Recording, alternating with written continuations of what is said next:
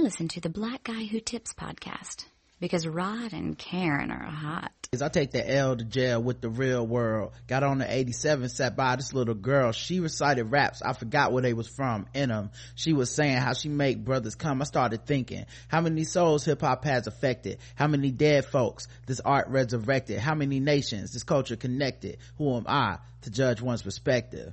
For some of this shit, y'all pop true. It ain't, re- I ain't relating. If I don't like it, I don't like it. That don't mean that I'm hating. Hey, welcome to the Black Guy Who Tips podcast. Your host, Rod and Karen. And we're in the house on a, uh, Monday. Yes, sir. That's right. Monday afternoon, the Black Guy Who Tips. You guys know how it is. Uh, some of y'all will be hearing this Tuesday because you guys listen later. But if you're live, then you're chilling on a Monday night with us, okay? Yes, you are. Before Love and Hip Hop comes on and, uh, then Hollywood. Yeah, we in Hollywood now. Uh shout out to my girl uh keyshia cole who finally on there now you know. Oh shit. Yep uh you know looking out looking out uh of course you guys um if you're listening to this you guys should already know but you can find us on itunes and stitcher. Just search the black guy who tips. Go to our website theblackguywhotips.com you can become a premium member theblackguywhotips.com slash premium. There's all kinds of shows on there for you to listen to. Um the official weapon of the show is an unofficial sport. It's bullet ball. And bullet ball extreme. And uh we are sponsored today. Um we're we're, we're brought to you by one of our uh no offense to the other sponsors but one of our sexier sponsors uh adamandeve.com it's trying to help you get your your your uh your cake chopping uh i mean your cake chopping um routine going on okay? And i don't think there's anything wrong with that all right? Um let me see if i can find some music to go with this. How about this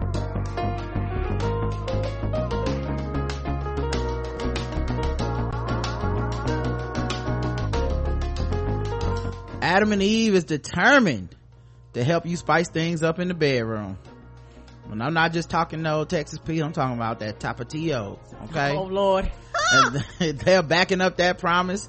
So check this out. Go to adamandeve.com you can get 50% off of just about any item when you enter offer code tbgwt at checkout.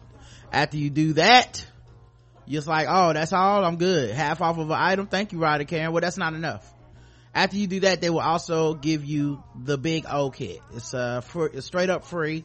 And uh it includes their exclusive climax gel and a mini vibrator. Mm-hmm. So now you're gonna be vibrating to the big o. That's why they call it that. Um and also you can get your entire order for free. Sent to you. Mailed in the mail for free. All you gotta do to do this put in tbgwt in the offer code when it's time to check out seems like a fairly simple plan to me. You go to adamandeve.com you pick out one item it could be anything. It could be a, a new toy it could be a naughty movie or anything else really. Lingerie they sell everything there. Yes, condoms in bulk school's coming back. Um so yeah man make sure you guys do that. Put in code tbgwt get that for 50% off. Get your free big o kit and get your free shipping. Come on now encouraging y'all to take care of yourselves buy your condoms in bulk all Ain't right for half off you don't never know when you're gonna be ready Yeah, it is known when it comes to that we're blessed. But understand that your mind might be the strongest yet. We have invented many things. What would this world be without the work of people that look just like you and me? Stretch your wings,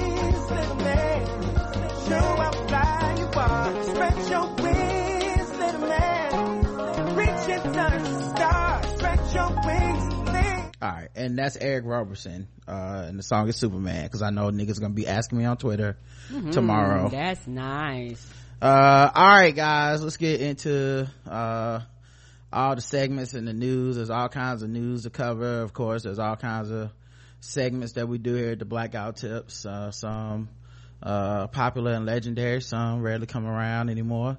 It just kind of depends on what's going on with the day. Um today um we do have a familiar segment that we haven't done in a few days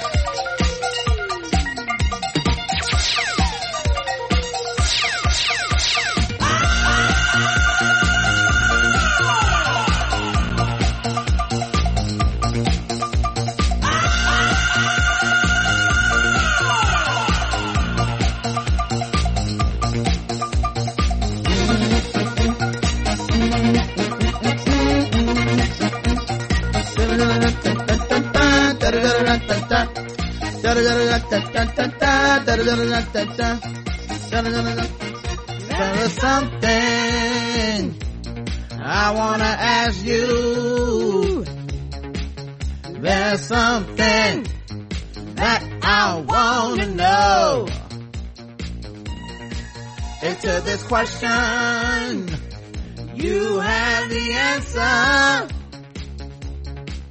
So tell me what I wanna know. Do you wanna funk? Do you wanna funk? Won't you tell me now? Won't you tell me now? If you wanna funk, let me show you how. Do you wanna funk with me? Do you wanna funk with me? Hey.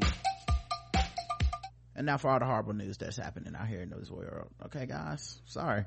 It's not a, not a very fun segment all the time. Hopefully we have some good news today though. Uh, let's see. Um, well, this isn't good news.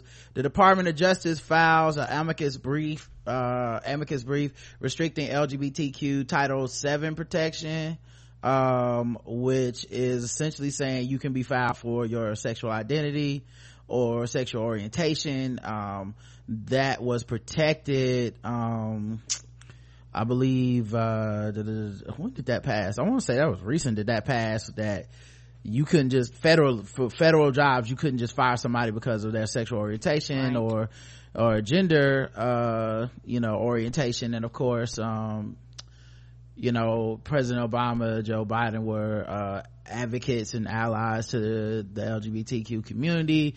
In the time that they did occupy the white house doesn't necessarily mean that had enough impact on the entire country to get everything done and and and all that other stuff. You know i'm not trying to belittle their work or anything. I, I really do think you know especially looking at now it's like uh, those were the times and everything but uh yeah apparently um they're basically arguing that uh, sex-based uh discrimination is you know like uh because somebody's a woman or a man and you discriminate against them that is still discrimination Yes, it is. but if somebody is, say, trans, if somebody is gay, and you decide to fire them for that or retaliate against them, that's not discrimination. So, uh, in other words, the, under the Department of Justice conception of the Title VII, uh, uh, should a company discriminate equally between gay men and lesbian women, the company is acting lawfully and in accordance with civil rights legislation uh, dismissing identity preferences, the DOJ repeatedly refers to LGBTQ people as homosexuals, uh, throughout the filing, collapsing the diverse identities into homosexuality. Uh, response from legal minds came swiftly. Uh, some people, uh, reacted on Twitter echoing similar sentiments. Um, yeah, it's, uh, yeah, I mean, they, do you know what the message is here? It's another, another notch because the thing is private employers weren't necessarily held to this anyway um and so for the good and the bad. Some people had higher standards than required by law. Some had lower.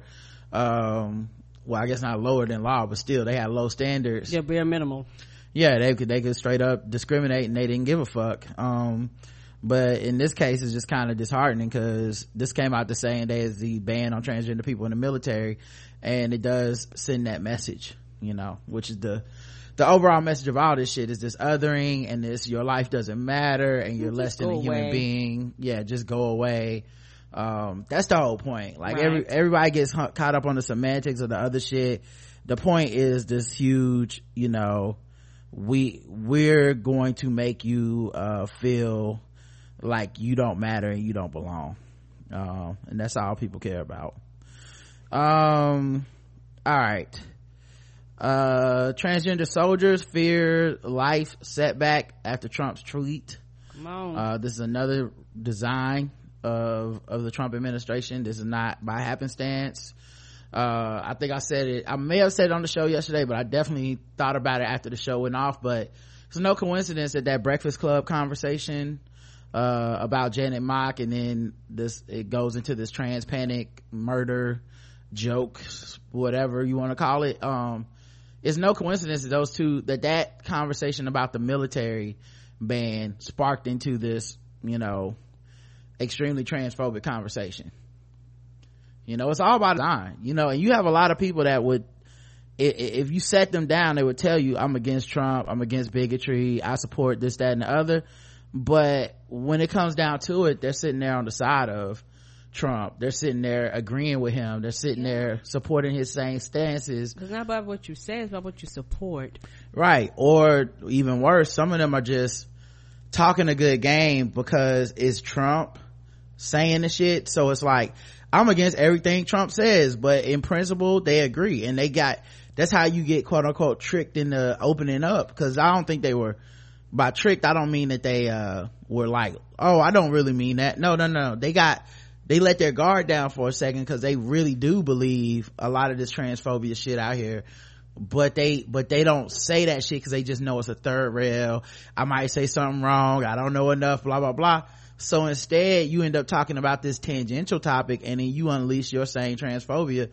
You know i didn't listen i don't listen to the breakfast club in all fairness and all disclosure. I, I don't even really feel comfortable promoting their boycott because it's weird because i i never promote them niggas any other time. I don't know that i'm the demo that would help with that or not. I, I i've retweeted a few things and said a few things. I and and maybe they will get maybe something will happen to that show. I just i guess i, just highly doubt it. I doubt it. you know we'll see you know um but one of the things that about that conversation though that that that i took away from it was just these niggas will all walk around and think they better people than trump and his and his cohorts. Come on. they would all think they're better to people than these people but they're not.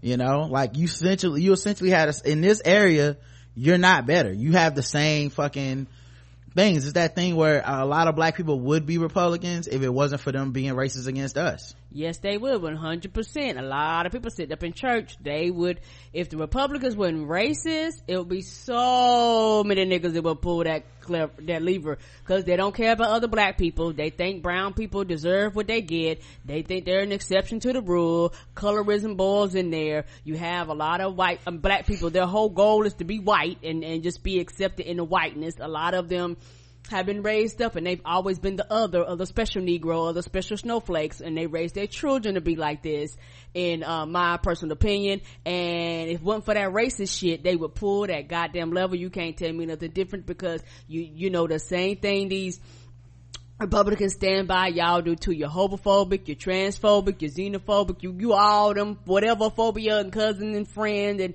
and, and, and extended family, you feel the same way too. But for, but, but because they blatantly smack you upside the head and go, we hate you too, nigga, and you say, well, I guess I'll be over here with the other niggas cause y'all don't want me. But if they welcomed y'all with open arms, a lot of niggas would be over there too.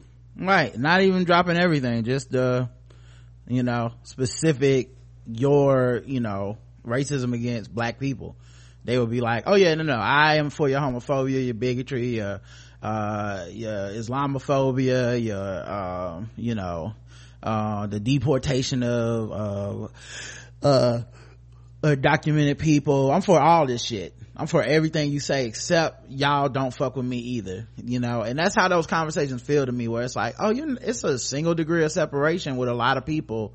Um and, and in the wake of that fallout you've seen a lot of people defending it. But back to this story. Um like i said it's all connected to me like that Yes. military ban is supposed to elicit and stoke the transphobia in a lot of people and it does it works. It works. I watch people get you know emboldened. I watch people that think the trump uh brand and his administration i watch people that think it's despicable become emboldened. It's it's odd to see it from black people. Not that it's impossible not i'm not saying i'm shocked. I'm not saying i'm surprised it's still odd to to the way i view life. It's odd to watch those connections happen and watch as people that don't really see it for themselves. Like that nobody that is being inspired by this shit would then turn around and be like cause i cause thank cause that trump got it right on this one Right. most of them would not say that. Most of them would be like no fuck trump he's wrong but in the same breath be like but it ain't transgender per trick me i'll fucking kill her ass they'll be the same people to say that shit but you claim that you don't fuck with him or them and they wrong and everything they do is bad but somehow you end up on that side of you know the bathroom ban is silly it's stupid da da da but yet that trans panic defense is the same inspiration that people use in the bathroom stuff. Oh they gonna come in there and prey on us. That that's the thing. Like these transgender women they they're predators. They out here getting these men. Anyway um Captain Jennifer Sims, who was once known as Jonathan Sims, read her president's tweets in horror last week when he imposed the blanket ban. She said, I read the tweets while I was at work and you know it was devastating because I still have to work. Uh, I still have work to do and here I am reading basically what sounded like my president of the United States, who is a commander in chief. He is ultimate boss of the military telling me and anybody else that is, is transgender that we are fired. Yeah, there's another thing that happens when you don't run things through the chain of command nobody knew what the fuck trump was doing. You got an entire fucking military. And i said this shit on the day that it happened uh, on my twitter on my facebook page because i think we were off the air that day. But i was like you, what message does it send for the people that are transgender that already are in the military? Because everybody's looking at it like oh people won't be able to join. But how the fuck do i safely navigate the space i'm already in? Because are you firing me am i out? Am i i'm no longer getting a check. I'm no longer uh my livelihood. Right. And transgender people in this country are extremely uh are on the edges of society when it comes to money when it comes to resources when it comes to shelter. So you're taking away a a, a, a, a job that offers those things no, you know? not only that uh, for a lot of marginalized people and a lot of brown people truth be told military is a way of escape for life for a lot of people and military is a way to make money when for a lot of people there's no other means to make money um, a, a military brings a brings a lot of brown people out of poverty uh, brings a lot of LGBTQ people out of poverty. It, you know, get health well, you know what's funny? Like people too. people don't want to hear that shit because if you're so anti-military, it's like, well, it's almost like you can trick yourself into thinking this is good. You know what I mean? Like, oh, good. But I'm like, no, that's the that's how they get you. Right. Is you right. sit around here and go, well, my ultimate goal is fuck the military, so hey, y'all shouldn't be in the military anyway. And it's like, okay, I, I hear you, dog, but what does this send? What message is it sending to society? Is it sending the message that we need to protect trans people and provide for them? No, it's sending the exact opposite message, and you're sitting around touting that shit. You know, the same way that saying that trans people uh, should not be discriminated against, whether it's the military or even the fucking police force. I'm still not saying because I'm okay with the military and the police force and everything they do is good now. No, it doesn't make it okay or better or whatever. I, but I can still say I know the message you're trying to send with this ban. Cause we're not talking about, even if you thought, well, this is hurting the military, so that's good. We're not talking about a lot of jobs. So we're not talking about actual, uh, uh, hurt to the military and the money that they were using to support those people they're gonna just use it towards more shit anyway. Right. not to mention this administration will definitely ask for more money for the military budget. They're not gonna cut that budget. Um so it's not even it's not even it's just about the messaging. That's it. You know it's, it's at least it seems that simple to me you know? Um and, but yeah i think about the people that are in there and i'm like that is a signal to your older soldiers that your life doesn't matter and they can do whatever they want to you. Period you know we also know transgender people are targeted for sexual assault more often. You know in a in an institution where the military is full of sexual assault. Full of it dog full of it. We've read articles we've read stories they've done studies they've done statistics. Full of it. And it's one of the things where there's no organization is perfect but it's one of the things where they're willing to fight for this country something that the average person is not willing to do. If they are willing to do it allow them to. I salute them for being willing to do it. I do not love this country that goddamn much. I have personal issues with this country. I'm like nah fuck you. I'm good. I'm not taking a bullet for you. Yeah um well also like the like you said uh it, it it can be a vehicle whether it's out of poverty or just literally to survive sometimes. Right. like it sucks that that's life but that's what life is right now. We can worry about where life is or where the idealistic where it could be and it ain't there yet. Meanwhile millions of people gotta die for us to have that ideal that's supposed to be there. You know what i mean? Like what, what in the time that we have arguing over what the perfect solution will be we have this makeshift shit for people to just get by every day. And one of those things that people you know like i said military is not like a other like a lot of other jobs. Mm-mm. you it will they will put a roof over your head in a situation where you normally wouldn't even have a roof. They will uh, give medical care in a situation where you normally wouldn't get medical care. They will provide um, you know a means for you to go to college and educate yourself. These things being through the military and the government sure it sucks but my father went was in the air force. You know what i mean? For just long enough to get his gi bill or whatever or just to get his college education and provide for his family for the rest of his life. It's a way out. You know what i mean? It's that or it's dirt floors. You know like it wasn't like oh i had 17,000 choices. And and trans people are facing these same choices. And and literally i mean even if we were to have a war the odds of dying on the streets as a trans person of color are probably higher. Right. So it's not even like like it's almost like no choice uh, until society steps up and does better. So yeah that that band made me think about the people that were in there and this story was uh, this article was talking about it. Right because i'm like you i have family that is currently in the military. I have family that is active. I have family that's on reserves. I have family that retired from the military. I have family that was really really really high ranking in the military. So i have connections to you know the military deep connections with my family. And my thing is like i said before these people that are protesting and these people that are like hey uh, we want y'all at the military none of y'all are willing to take a bullet either. It don't matter if you're willing to take a bullet or not though because we're not i'm not talking about the the willingness to fight. I'm talking about having to survive. Correct. That's the difference. Is there's a lot of people that get you know how many motherfuckers sign up for the military that never intend on firing or getting shot? A lot of people. They, they like that's how dire it is for people in, in in bad situations in this country. You're not sitting around like because i can't wait to kill a motherfucker. What you sitting around is thinking i can't wait to have three hot meals you know what i mean like if the choice was literally every if we had a situation in america where everyone who signed up to join the military was really just in there because they were like i want to go occupy other countries and kill brown people all over the globe I would actually be like, yep, I feel you. That those people, that's trash. That's fucked up. You make that uh, decision, then I can't support you. Some of this shit is like, man, I was living in my car. I didn't know what I was gonna do.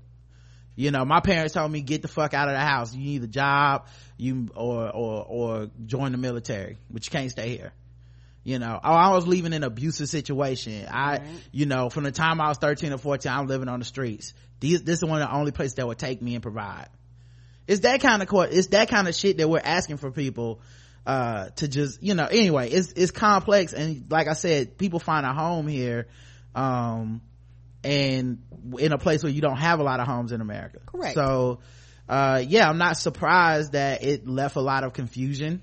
Right because it's something something that something that he goddamn does it irritates the shit out of me. A lot of his shit is just it's not organized, not planned. You put shit out, you don't run it through chain of commands, you know, and so nobody knows how to act, nobody knows how to respond, nobody knows how to implement, nobody knows what to do, and it's every time something comes out, it's fucking chaos. Just like with the, uh, the, the, the band before, you had all these people showing up at the airport, and they're like, what the fuck is wrong with everybody? It's fucking unorganized. Well, Everything this, you do is unorganized. In this case, the, like I said, it's about the sentiment Right. I don't even think he cares that much about the executability of his plans. Because if he did, he'd run it by people. Right. But it's about uh, the appearance of leadership. It's about it's, uh, he's the opposite of Obama, who was right. a constitutional lawyer. So he was a strict. Con- he was people Republicans say they're constitutionalists. They, they're not. They're just bigots but he was a, a, constitutionalist as in like i'm a scholar i know the constitution i know how government works Barack Obama was that. And that's why a lot of his shit that people complained about because he didn't just decree from on high and, and grandstand. He was like, no, oh, I, I, have to work with this many people to get this many votes to get this to cross both aisles in, in order for us to have a a, sta- a, a standing, uh, unbreakable uh compromise Right. we have to have everybody agree. And nobody like that because everybody can you know on twitter i don't have to compromise shit. On facebook i don't have to compromise shit. When i'm talking to my friends i don't have to compromise shit. I can just say this is how everything should be. We all agree. We nod our heads and we walk the fuck away. But that's how trump does operate. Now sure his shit doesn't always get passed. It's not feasible. But the point is it engenders a certain level of hostility. Yes, it does. that is the point. That is the shit that just keeps being missed in all these conversations because it Mm-hmm. comes about, well, is it possible? Can he kick him out? Can he do this? What he has done is sent a big ass alley oop to a lot of bigots like, hey guys, you have an ally in the White House. The Right. things that you've been thinking, I think those things. I tweet those things. No one can make me stop. And if somebody, and if something happens where they're like, well, Mr. Trump, President Trump, you can't do that. He goes, oh, fake news or, uh, the liberal media or something. Like, it's always somebody's fault. But the point being, I'm with y'all. That's how I see it. Um, so in the initial moments after the tweet, I saw myself forced into a state that was it, I was in before trans, I started transitioning, a state of depression, exhaustion, uh, exhaustion and inability to enjoy things said Sims 28 who spoke on her own behalf and not on that of the army.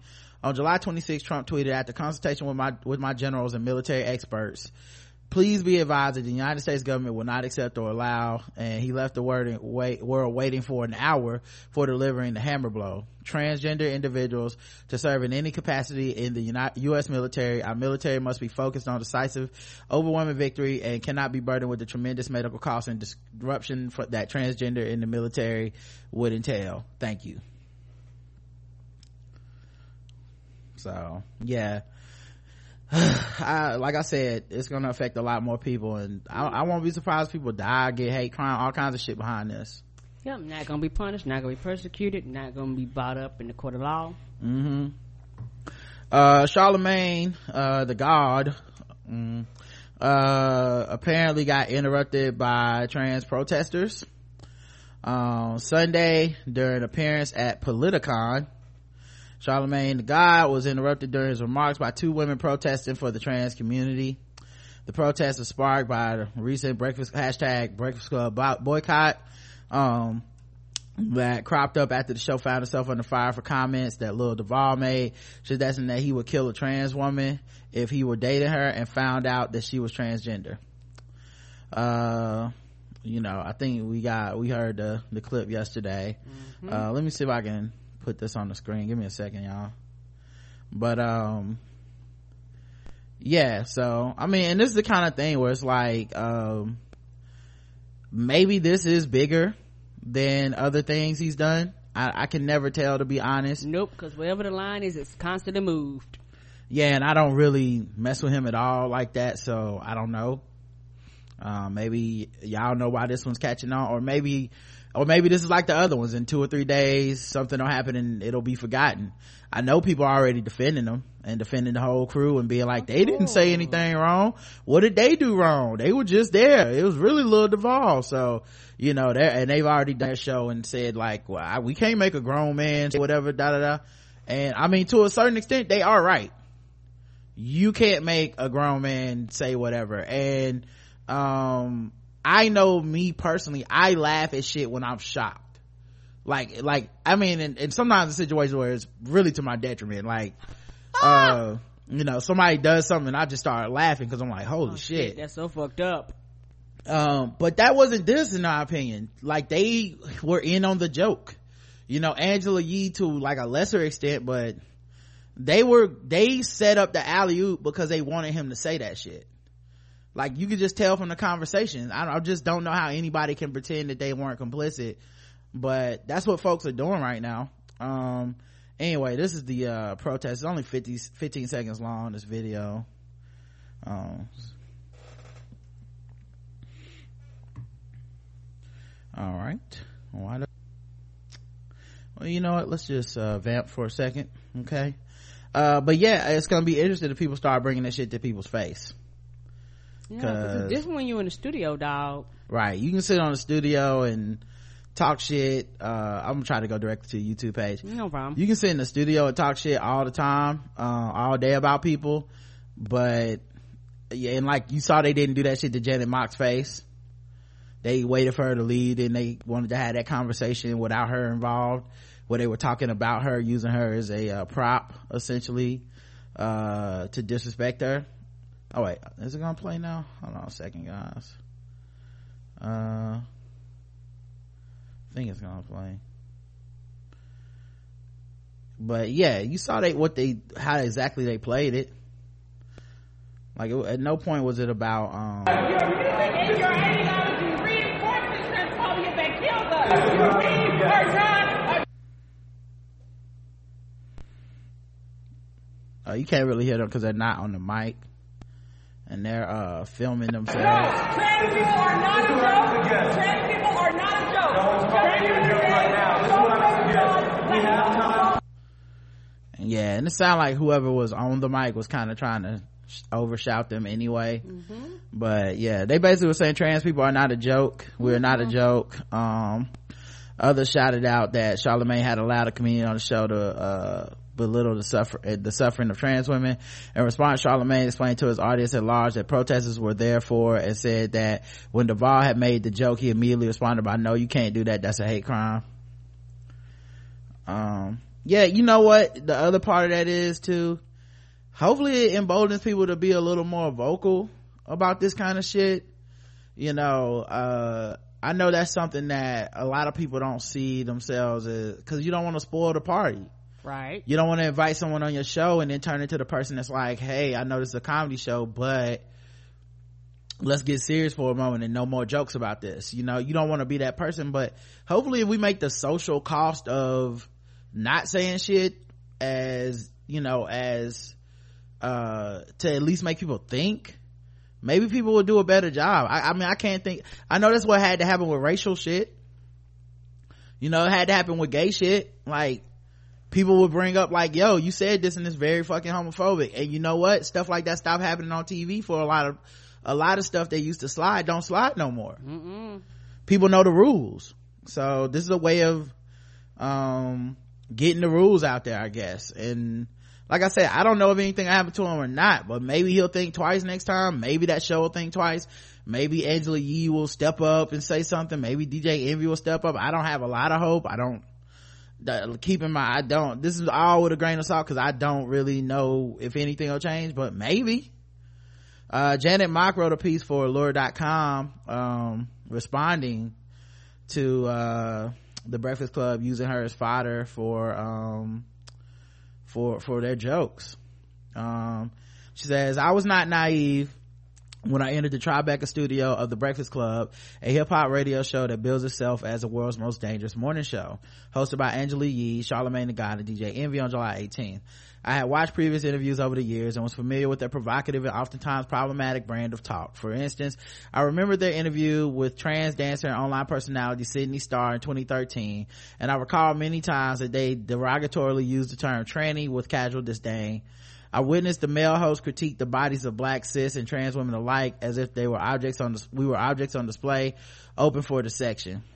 Yet I was hopeful that I could use the show's vast platform to speak directly to their predominantly black and Latinx listeners, who are often excluded from the conversation uh, held in mainstream LGBT spaces, uh, which are largely white, moneyed, and concerned with the centering of cis folks. Uh, I hoped I can make listeners aware of the lived realities of their trans sisters and let them know that we deserve to be seen, heard, and acknowledged without the threat of harassment and exclusion and violence. My ultimate goal was to be accessible, to not judge, to call in rather than call out, and above all, to exercise patient as a straight cis male host, uh, process, uh, process my existence. It's rare that I do trans one-on-one lecturing anymore because I've already done that work. My first book, Redefining Realness, which was filled with plain speak and explanatory commas and definitions and statistics and context. In fact, I've turned down thousands from colleges and corporations because I refuse to engage in trans one-on-one. Trans folks, especially of color, should not be obligated to help cis folks play catch up with our, to our, on our experiences. The effort can detract from our work to protect and liberate ourselves. Yet, I also know that black and Latina trans women often live in communities of color, so outreach to viewers of color from the Wendy's William, Wendy Williams show in Essence to Desus and Mero was vital and I set out on my, when I set, as I set out on my book tour. I was invited to the Breakfast Club because co-host Yee chose my second memoir, Surpassing Certainty, for her book club. Uh, it was lastly, it was my last scheduled media appearance after a long, grueling tour. In support of Surpassing Certainty, which is about the years in my life I decided to keep my transness private, largely in order to gain access and to maintain my safety. These years coincided with my 20s when I navigated college, graduate school, and my early media career. The interview aired the radio stations across the country, edited and condensed, edited and in its entirety on YouTube a week later. Though I have not been able to watch the video of my interview, I have already experienced it and I would, won't be doing so again. I'm pr- proud of the labor I put forth and I'm grateful to Yee for her pr- preparation and effort to steer the conversation away from the particulars of my body and instead toward my work. The interview was what it was and I refuse to re-experience being asked about my vagina in such a blatant, irrelevant and sensational ways. Uh, again, I am not fucking with you. Why do I, why, if I'm not fucking you, why do you care? Come on. Yeah, um, yeah, that's, that's, and, and, you know, that's the thing whenever I listen to the show, which I don't really, but you know, a clip goes viral or something, I always see Angela Yee is the only person that actually attempts to be good at the interviewing shit. But people like the clowning and the bruh, braggadocio of the male co-host, particularly Charlemagne. That's the main attraction is he'll ask anything. But it's like, he did, like, that's the thing. How can you give somebody credit? Cause they'll get awkward. They don't give a fuck. They'll, they'll challenge a, a person. Yeah, if it's about a rap beef. But would you challenge somebody if they said something homophobic or transphobic or misogynistic? No. So then you're not really challenging shit. You know what I mean? You're not real. That's not, there's no real awkward anything. Like you agree with everything coming out their mouth. If somebody comes on there and says, uh, a bunch of hotep shit, then they just gonna have a place to say it. You gonna laugh at anything else. Like that's, that's how it goes. It's that, like, it's just not a serious show. And I, to be honest, I just wish people treated it that way and then we wouldn't have to worry about it. But the problem is enough people go on there that have shit to promote and it's like, well, damn, if it's a serious platform, then it's gonna be held to serious standards. You can't have it both ways. Where four million people clu- tu- tune into your shit and you also have the presidential candidates on there and shit. But at the same time i'm supposed to go well they're just being silly and having fun. Like it's it, it's a business. Uh, yes, it is. One hundred percent. you know it's a business. Like i said i don't know if white shows are doing this or not. I don't listen to them. So if they are then i guess everybody's doing it. But Right. That must that must be the formula. right. It just feels weird to me. Um just when i thought the experience was behind me i woke up to a text from a friend a few days later just after trump's attempt to ban trans folks from the military asking if i was okay I didn't know what she was referring to. I was afraid something had happened to a mutual friend. My heart skipped. When I checked Twitter and saw a video clip of the Breakfast Club interview with comedian Lil Duval, whose name I had never heard before, well, join the club. Uh, in the clip, and ex- you know what's funny? Never heard a Lil Duval joke. I've never even heard, even people that claim to like him and be fans of him, never heard them quote his jokes. Everybody else that's a comedian that people fuck with, they got a joke or two that they're all, a phrase or a saying or something. Never heard anybody repeat his material. It's like it's as if the only time people bring him up is to say i just like that he's offensive and don't give a fuck. But i'm like is that really funny? Is that making him a comedian? Or do you just like are you just keeping him around because you want to be like oh i want to laud his ignorance Right. like isn't ignorance good? It's like i feel you on trying to say is ignorance good. Ignorance can be funny as fuck Yes, it can. to be honest. But he is a professional comedian. What's the what's the comedy? Yeah, what's the punchline? like what's the comedy to it? You know? Um i get but people have a very i guess various low bars and shit. Um anyway um so in the clip, an extended version can be seen here on TMZ. DJ Envy posed a hypothetical question to his guest about dating and sleeping with a woman who discloses that she's trans after four months of courtship. This might sound messed up and I don't care. Duval says she dying. I can't deal with that. That's a hate crime. Charlemagne says you can't do that. You manipulated me to believe in this thing. Duval says before continuing. If one did that to me and they didn't tell me, I'm gonna be so mad. I'm probably going to want to kill them. Then DJ Envy holds up my book, Surpassing Certainty. The cover image is a close-up portrait of my face. Envy says, this is Janet Mock right here. All right, put that but that damn, put that damn book down, Duval demands. Tell me she ain't pretty. Come on now. She's beautiful. Yay. Yee echoes. Nope. That nigga doing his thing ain't fitting to get me. The host laughed after using, using my image as a literal prop. Just days after I was a guest on the same show for last vitriol and deeper call, uh, a deeper call of justification for violence. Just so we are clear, on a black program that often advocates for the safety and lives of black people, its hosts laughed at their guests advocated for the murder of a trans woman who are black people too, uh, trans women who are black people too. Um, this was not the first time that I've been misgendered, dismissed, told that I'm an abomination, that I need medical help and God, etc., etc.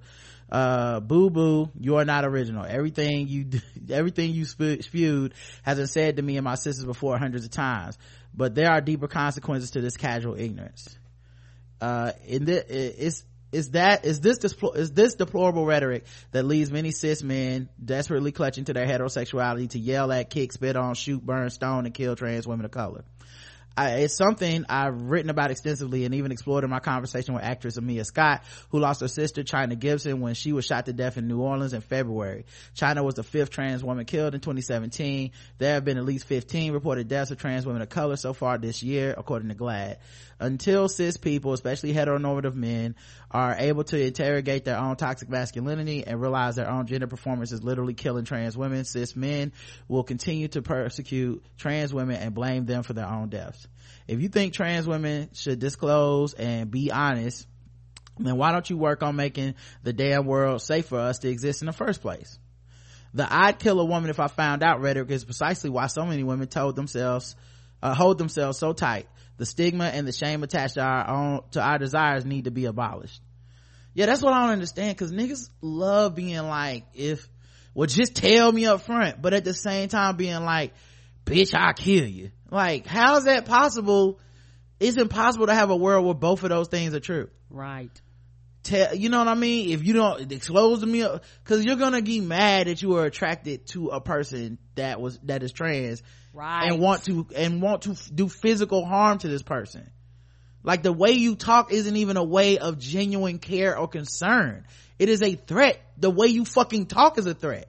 You know it's a difference if it would be different if people were like well tell me up front because i want to know how i can best help you. Or i want to know um how how i'm addressing you correctly and all this. They're not saying out of concern. They're saying it just about them like because that's gonna make me gay. Unless i kill you then i'm gonna be straight again. That's like you then and, and you go i can't believe these people are quote unquote tricking me. You mean surviving? You know what i mean? Like well apparently i have to trick you because if i don't pass the trick standards in your mind i'm i can be killed. My life ain't worth shit i'm just like a man. I can you can because it's not like they go oh this person uh is, i found out this person was trans and they're, they're a trans woman and i have to understand the complexities of that. No they go because you're a man. Right. I can hit you like a man. I can kill you because you're a man. Nigga you the problem. But you had the people that promote this that will think they not the problem. You the problem. They'll literally be like i'm not i don't see how i'm part of the problem. I just sat there and, and laughed or whatever the fuck. It's like nigga you the problem too. Um anyway um we must navigate difficult conversations about desire and identity about the fact that trans girls exist. And as for as long as we've existed we've been desired by men including high profile ones who won't ever own their desires who are not working towards gaining the tools to deal with their attraction. And just so we are clear just because you find me and my sisters attractive does not mean we desire you. You never could yeah this was also funny like all these if you trick me like nope nobody's when did you ever think you was gonna pull Laverne Cox or Janet Mock? Right, because what world? Right, because at the end of the day, for men, it's about their penis and how dare my penis jump and be attracted to you, mm-hmm. you know. And it's the same thing, you know. They quote unquote claim, and I'm using their words that you're quote unquote a man, but you know what? You beat them just like you do women. Right. You know, you beat them, you abuse them, you you kill them just like you do women. Right. So because you can overpower them and that's the whole purpose of the abuse is the overpowerment. Yeah and uh, from my understanding the breakfast club's parent company iheartradio is hemorrhaging money. They don't know if they'll be open in a year or not but and i and i i i I always gonna, I'm always gonna be conflicted about even covering this kind of shit on the show because I know that they're a beast that feeds on the attention. Like it's, it's, you know, it's like trying to fight a dragon with fire. You can be like, y'all are, y'all are fucked up, but as long as they can turn this into, we the most dangerous radio show, everybody just come talk about, talk shit about us and that, like, they're gonna always be at the center. So it's like, I, you know, to a certain extent, I don't even really necessarily like highlighting this shit Cause all the attention is good attention. And some motherfuckers listen to this right now just gonna flip right over to them as soon as they get done with us. You know, like, it is what it is. And I don't know how you reach people that don't really give a fuck. Right. You know, like, I can only tell you that it's fucked up what they doing and leave it at that. But, you know, it's the same way that motherfuckers listen to this, but when I go to Stitcher, it says if you listen to Blackout Tips, you might like Tariq Nasheed or some shit, and you're like, okay, there's people that really me, think that his shit is as valid as what we say, and I don't know what to do about that. Apparently it is because some of the shows are like with that algorithm, you be like, how do we get linked up with these people? Right. Um, uh, but yeah, like, you know, I said, fuck the Breakfast Club on Facebook, and then one person had put like a sad face emoji. I was like, well, what's up with that? And it was like, oh man, I didn't see the clip today. I'm like, but honestly, dog, I could have said this. Any day. Like it's not just today though, but I mean, people listen to him, people support him. I don't, I, and I don't, and I don't have a solution for you. That's shit that I listen to and support that is fucking problematic. I don't even know. Correct. Like this is not even how I view the fucking world. That's, that's, that's the weird, wild part about it. I don't, I don't know that a boycott is a win necessarily for anybody. I just know what they did needs to be confronted and brought out and, and talked about why it's fucked up. Right. I don't expect people to be like, and now I know. Most people are gonna be like, uh, I'm gonna retreat into my privilege and be like, fuck everybody that disagrees. Anyway, Duval purposely misgendered me as the host laughed, thereby co-signing, in an attempt to put me in my place and erase my man- womanhood. Their fragile masculinity uh, would not allow them to recognize the simple truth. I'm an accomplished, beautiful black trans woman. Your willful ignorance will not stop me from being exactly who I am. My sisters and I are here and we exist, and you will not diminish our light and our brilliance. Even in the face of this nonsense, I have to acknowledge that this is not about me. I've dealt with the limitations of little insecure men my entire time my entire life. I do thank each and every black woman in film who's shown up for me, especially Black Lives Matter co-founder Patrisse Cullors, trans feminist editor Ashley Marie Preston, activist Blossom C. Brown, who disrupted a, a political con- uh, conversation Sunday with co-host Charlemagne to call attention to the way his show helped perpetuate violence. Also, must shout out Raquel, Raquel Willis's hashtag trans folks are not a joke. Um, yeah, you know what's wild about this shit too is, um, Breakfast Club will definitely be like us laughing wasn't a cosign. Eh, Which, like I said, I completely understand. In some cases, people laugh and it's not a cosign. I completely understand. This is not one of those cases. It's just it, it- no one listening to that conversation came away with well, they clearly disagree. They clearly do not find what he's doing funny. Nobody came away for that with that. Why do you think so many people didn't come away with that? You know what I mean? It's that it's that moment where you're like, I don't know if y'all got that across. Y'all are communicators, y'all know, y'all are professionals, you know, but they can also retreat into the fact that most people will not care. And because they are, you know, if you're listening to that show, that's a show in your staple, you've tolerated a lot of shit before now. Why would why would today be different? Right. But I'll be just fine. I have a job, a home, a supportive husband, and a family. I feel protected and cared for. I'm okay. Unfortunately, my writing this essay or conducting another interview will not do all the work. It'll be up to you, the readers and listeners, to help bridge that gap. So I ask, how will you show up for our sisters who are watching, listening, and experiencing this violence daily? Yeah. I, you know, I, I don't even know what you do about this. Cause as I said, don't expect the show to go anywhere. Um, don't expect Charlemagne to go anywhere. Don't expect Lil Duval to go anywhere. Nope. I don't expect anything to happen to anybody involved in this, uh, because a lot more people believe and support this shit than, uh, than don't. And even, uh, even some woke ass, like, black, cisgender feminists and women and, uh, other people that are still out there on some like, yeah, but when it comes to trans issues anyway. Come on. So it's such a huge portion of the population. I don't know how you fight this shit. You know? Uh, but, uh, I don't know. Hopefully us talking about it here has, uh, at least shine some light on some shit hopefully uh you know um you know uh people learn about some some voices that they wouldn't have heard otherwise you know i wanted to read that on the air because honestly i would rather somebody speak for themselves than to feel like we're always speaking for a community that we're not part of you know. But there's so many articles and avenues and resources for people that want to hear um what trans people have to say for themselves when it comes to this shit. Because you don't have to take our word for it. We're nobody. We don't fucking know everything. We're not academics. We don't study this shit. We just care about people and would like to live in a world where you don't have to be part of a group to care about a group. I think that because I, I would like people to be that way for me. You know i would like when some kid gets shot in the street people to be like oh yeah uh that black person got shot and i'm not black but that's fucked up. So anyway uh pakistan issues a landmark transgender passport. That's kind of that's some good news. That's uh that's positive uh, Pakistan, uh, Pakistan's marginalized transgender community on Wednesday welcomed the government's decision to issue its first passport with a transgender category as an important milestone in the struggle against discrimination.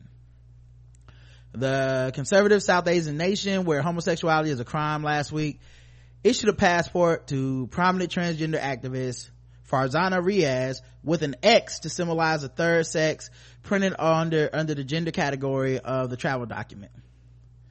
Oh yeah, I didn't even think about that. If, uh, if you just been going M, F or whatever in that, cause you got one space on one box for, for all the history. Right. What is this? You know, you come up with something other than MF. They probably do put everything under X. Like, everything's gonna be under that X now. Everything. Like, if it ain't an MF, it's an X. right. Right. They- Basically, if you ain't a motherfucker, you, we just gonna put X. right uh men and women have both been given their identity um but but we were proud of this right? We are happy that there's a growing realization that we should be given our identity Riaz said by phone. We also want to see how the outside world is but we have been facing many problems with regard to complications in our travel documents but thank god this issue has now been resolved. Good there's no official data on the population of transgender people in Pakistan, uh, but Trans Action Pakistan estimates the number is at least half a million in the country of 190 million. Trans people technically enjoy better rights in Pakistan than in many other nations across the world, but in practice they are marginalized and face discrimination when it comes to health, education, and jobs. They often face violence and stigma. The country's Supreme Court has in recent years taken steps towards recognizing their basic rights in 2009 the court rules that hijras uh, which include transvestites transsexuals and eunuchs have uh get could get national identity called a third as a cards as a third sex. Since then it has also declared equal rights for transgender people including the right to inherit property and assets the right to vote and be counted as a separate category in the country's national censuses. Shit. they ahead of us uh, yet many hijras in Pakistan, as well as other South Asian nations such as India and Bangladesh, are attacked, murdered, raped, or forced to work as sex workers to support themselves. Others eke out a living by begging for alms on the streets. Last year, there was a spate of attacks on transgender people in the Northwest Province, Khyber, Pak, uh, Pakhtunkhwa, uh, where Peshawar is the capital, capital city. After one attack, an activist died in the hospital after being shot multiple times by a friend. Her friends accused the hospital of delays in her treatment with staff unsure whether to admit her as male or female. Oh yeah, I remember that. The main challenge for us is to change society's behavior, Riaz said. We have largely been confined to the four walls of our houses because we are harassed, terrorized, and ridiculed by the people. Yeah, that's the other part. Even if you get the laws changed, you still gotta deal with them fucking people. Yep. Um, alright, let's move on to some other news. Really wish I had better news in this segment. I'm just looking at this shit like, eh. alright, I guess we'll come back, uh, another day and be really bummed out, you know, for people. Um, on a, on a positive note, I know, um, uh, I saw Marissa, uh, you guys know Marissa, Safety Pin Box. Uh, I saw her promoting, uh, there was like a charity and or, for organization, uh, Marsha P. Johnson Institute. And, uh, I know I gave so um i'll try to put a link in the chat maybe people can do if you feel the way i feel maybe we can give or something man i don't know what we can do but maybe we can do some things um uh in the meantime because uh people need help man and they do. uh just sitting around and uh you know laughing about the shit or acting like it's you know okay to kill people and shit i just you know i don't know that just that felt like it crossed such a a, a, a line that i would think would be a unifying line everybody would be able to agree on but Come on, apparently. seeing the comments out there it's people do not agree people don't even agree people don't even agree that killing somebody is fucked up Come on. I just don't killing. It wasn't even like he said, uh, not that it would be okay anyway, but killing, killing a person. And there was that, like I said, I could not imagine for a parallel. This is how my mind works, but for a parallel. Imagine tuning in to some white podcast with a bunch of white people on there and they had a comedian on and they was like, what do you think about, I don't know, this, uh, this ban on black people from such and such, some, some shit, right? And then he was like, well, you know, um, you know, uh, what do I think about it? Don't ask me that. Okay. Y'all know I'm gonna get in trouble. You know I'm gonna get in trouble. And then all of a sudden, the next thing you know, they're keying, they're making jokes about the idea of like, well, look, if Trayvon Martin, I'm, look, if Trayvon Martin came at me and I got a gun, I'm killing him. Okay. I don't, and everybody just goes, ha ha ha ha. Isn't that so fucking funny? If Trayvon Martin, if I see his nigga in the back alley coming at me, I'm killing him. Yeah, I kill that nigga. Uh, well, it's not, we don't say nigger, it's, it's, it's just black people or African American. What, that, he a nigger to me, okay? That's what I say, nigger. And it, like, I can't even imagine any black person being cool with that shit. Not one. Uh, any of the people that defended this, I can't be like, under the auspices of comedy, I would give this shit a chance. Like, let's see how they work it out. Maybe it'll be good. You wouldn't give a fuck. You'd be protesting in the streets. It would be boycott time. It would be fuck them time. At least on site. On site, they catching hands time. Motherfuckers would be literally interrupting wherever they were fucking at time. That's how that would go down. You know what I mean? That dude from, um, Andy and oh, whichever one of them niggas was racist, Mm-hmm. motherfucker had a racist tirade on Twitter and was done on these streets. Couldn't go to work, dog. Cause niggas did care. And it wasn't just that niggas cared, to be honest. Enough white people cared Right. that they had to be like, oh, we gotta do something. Cause you know they didn't want to. Right. It was just the niggas, we could let it go. But you know, right? Because I'm sure- the other demographic. I'm sure he does and said worse shit on their actual show because he mostly white people listen. Right. But, but the point being, there was a line enough for everybody. This ain't a line enough for everybody. I don't know what the fucking line would be. Mm-mm. Literally they would have to invite somebody trans on and like hit them be beat them up in front of the cameras and we'd all go okay now that was too far. Mm-hmm. I don't think they were joking when they beat that person up. Mm, somebody would defend it because somebody always defended some fuck shit. So, right. It's just weird that there's no decency in people. Mm-hmm. This is weird. This anyway i don't know what's gonna happen but yeah like i said i'll put the link in the show notes for people. Um maybe that'll make help somehow. I don't know i don't know It is- i'm at a loss uh a firm ran uh, a ponzi scheme by claiming that they had jay-z connections What? a Long Island firm lied about having ties to Jay-Z's entertainment company Roc Nation to bilk investors out of $70 million in a Bernie Madoff style scheme, Woo! according to court papers and alleged victims. That's a lot of money. You know what's uh, better than $70 million? What? Credit. Come on, come on. Among the investors in the credit card company were Ben Brafman, the high profile criminal defense lawyer repressing, uh, representing Pharma Bro, Martin Shkreli. Nigga, you the defense for a nigga that's accused of some laundering shit and you laundering? Takes one to know one birds of a feather. If you lie with snakes, you're gonna get bitten. Every other thing my black grandmama ever said to me Come is on! true. It's all true. Oh, You hang around trash long enough, you'll start to look like it. You hang Mm-hmm. around trash long enough, you'll start to smell like it. All them little sayings. Oh my god. Well, I guess we found out who his little friends were. Come on. and also charles And we found out who Boo Boo the Fool was too, apparently. and charles alpert heir to the alpert family's textile and real estate fortune Carter's International, which is based in Cedarhurst in uh, Nassau County, is being probed by federal prosecutors in Central Islip. Uh, I don't know if I pronounced that right. Uh, Islip, anyway, over the uh, alleged fraud, according to the documents and sources.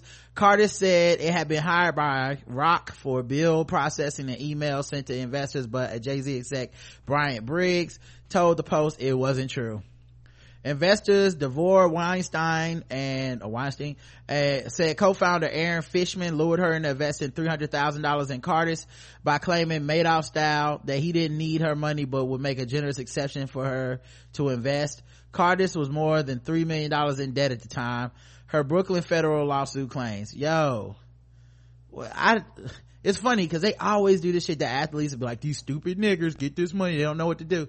He was just tricking white people. Like, Oh, they're going to jail. You can't trick white folks. right. Carter's lawyer Andrew Goodman said he is not aware of any request from the federal government. Fishman didn't return requests for comment. Mm-mm-mm. I guess it's gonna be a hard knock life for them guys. Come on. Okay. oh man, that is that is horrible. Yes, that is. Uh, so apparently in other hip hop related news, or black music news, I guess, uh, Beyonce is in final negotiations to star in The Lion King and produce a soundtrack. The Lion King is getting a live action remake and rumors are swirling that Beyonce is set to star as Nala. Uh, she is also reportedly going to be si- singing, uh, signing on to manage the soundtrack for the movie, which will include African inspired music performed by the star and others, all of which is reportedly included in the whopping $25 million deal. Jesus! Woo! $25 million? That's, that's Robert Downey Jr. money. My presence is a presence. Regardless if she can act or not, my presence is a presence. You probably gonna make more fucking money off the, you gonna pay, make just as much money off the soundtrack as you would the movie. She getting points on that on the back end? What is going on? She probably is. You know she's a professional. Jesus Christ, dog.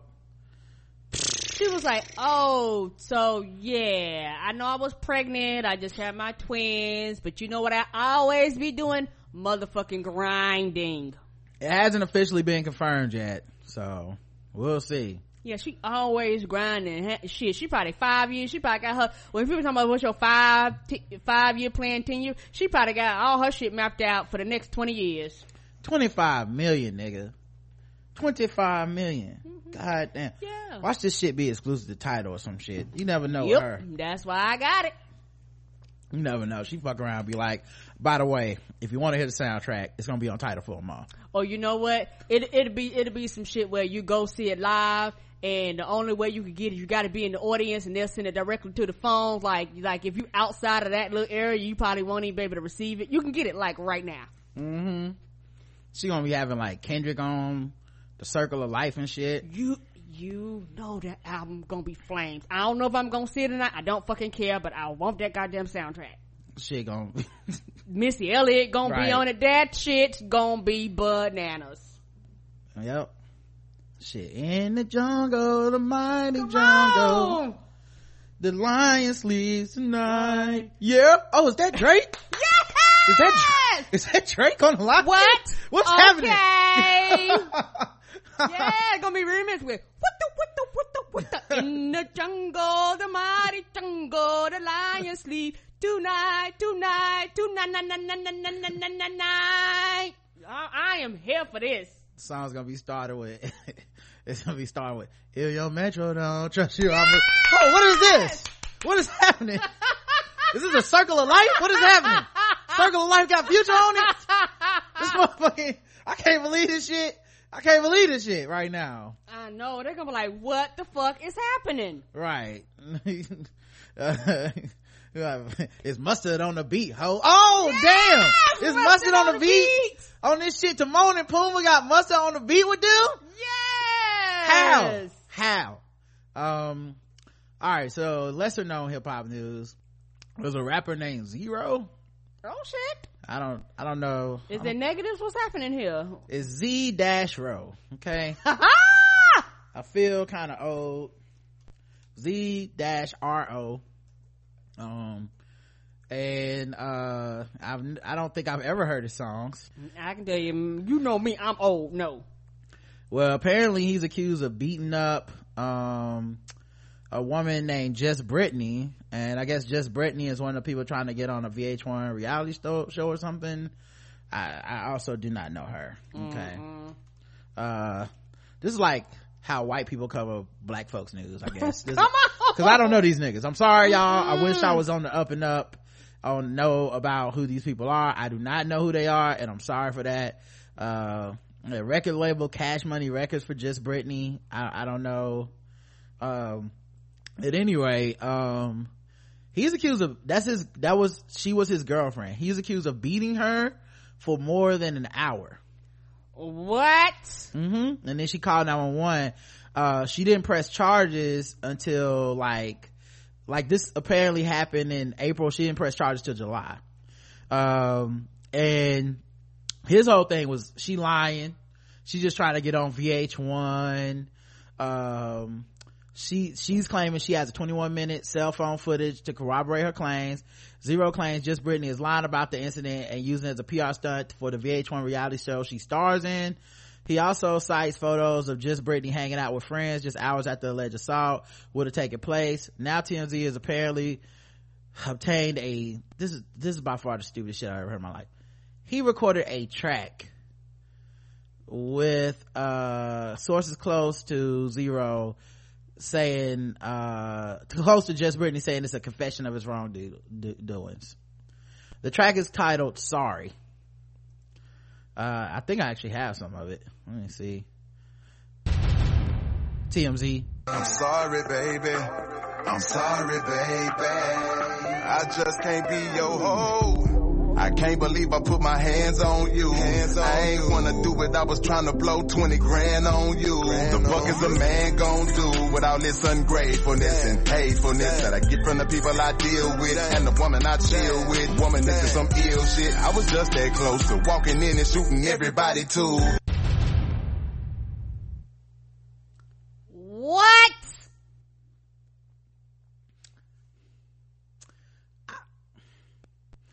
I mean, I don't want to say he definitely did it, but like, it sounds like he definitely did it. I don't, you know, like, I don't want to say, like, you know what I mean? Like, I don't want to, it's not a court of law, you know, like allegedly and all that other stuff that people normally say, but nigga, what am I supposed to do with this?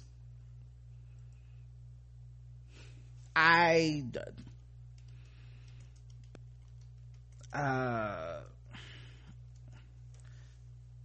I don't know what you, I mean, that sounded very, uh, you know, it reminds me of that Key and Peele rap confessions, uh, skit that they did. Uh, hold on. I think I can find it. Let me see if I can find this shit. But they had a skit about rappers and how they be in the studio just confessing shit, but they be saying it on the song. Kind of like the Bobby Shmurda thing. like, like, it's kind of like that. Where it's like, mm. dog, you, you said you did it. I don't, what are the cops even supposed to do in that situation? It's pretty much an open and shut case. What are they supposed to, well, we, we, we'll never have the evidence. I mean, it's just hit play. Just go into the fucking courtroom and hit play. Can we, can we see it? Oh, is it not showing up? Oh, motherfucker. Hold on, guys. Give me a second. I'm gonna bring it back up. Um, it does this sometimes when it's hating on me. Publishing took too long. Okay, cool, Crowdcast. I feel you. Sometimes it do take too long for the publishing To get um, published. to get published. oh, my bad. Um, I hate the mic. but yeah, this is living your raps right here. Yeah, I, I, I in the worst possible way. And you should probably have to go to jail for this. I mean we'll see. I'm not saying yeah i'm not saying it's an open and shut case. I, I mean if i i'll put it like this. If i was the prosecution i would definitely play this song very loud on my car speakers on my way into court. Every day. like i might can't play it in the courtroom during the trial i mean that might be uh illegal or frowned upon. But maybe i could you know find a way that i could uh is it showing up yet? It is now. okay cool. Maybe i could find a way where you know i could find another way to do it.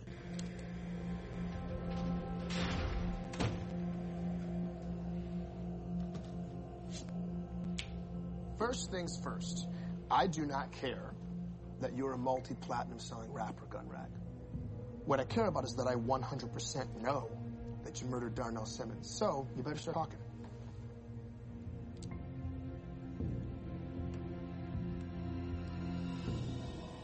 Yeah, but you ain't got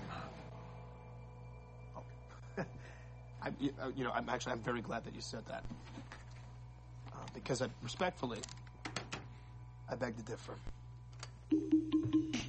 I killed Darnell, yeah, I shot him with my nine. I shot him nine times, 9 p.m. on the dime.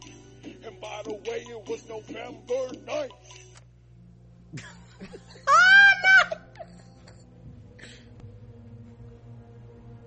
That don't mean nothing. I got a vivid imagination.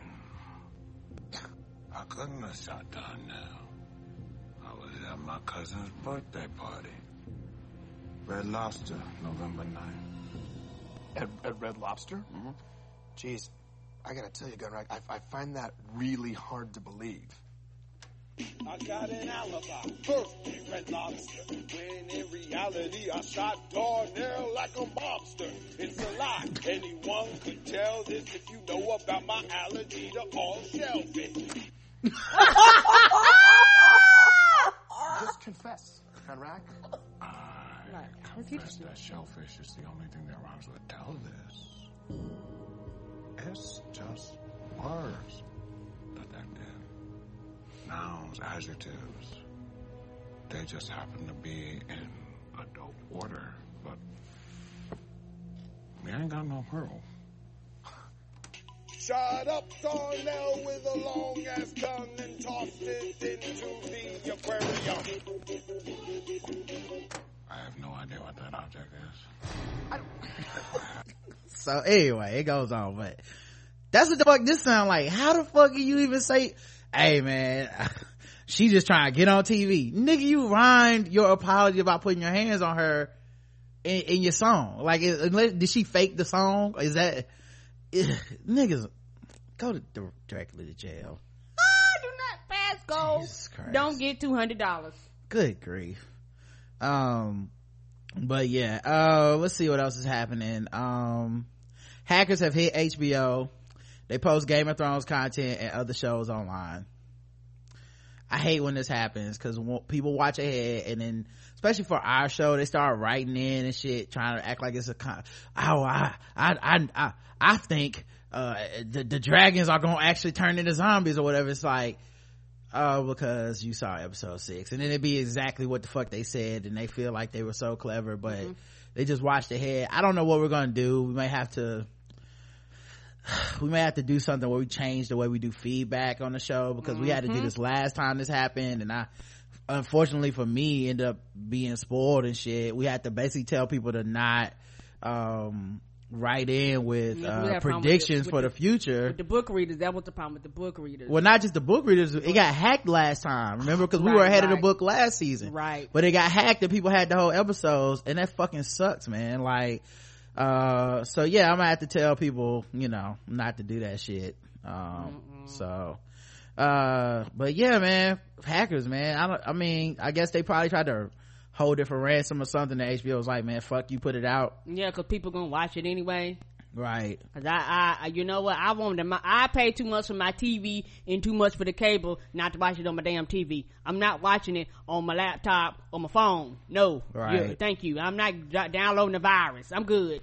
right i won't be getting this shit I won't be. And don't tell us nothing if you've seen it. the fda is trying to uh you know there's gonna be people on twitter by the way who go around watching people live tweet and be like well you know so and so's gonna die anyway or some shit because they hacked it like just just trash it. But whatever it don't literally at this point even if i knew the ending it wouldn't bother me because I, I love the show so much i i, I still want to watch it. Me too. even if people told me what happened i'd be like cool I st- did you tell me what happened in cgi with huge dragons? No. Well then guess what? The show's still worth watching. Come on. the fda is trying to cut nicotine in cigarettes to non-addictive levels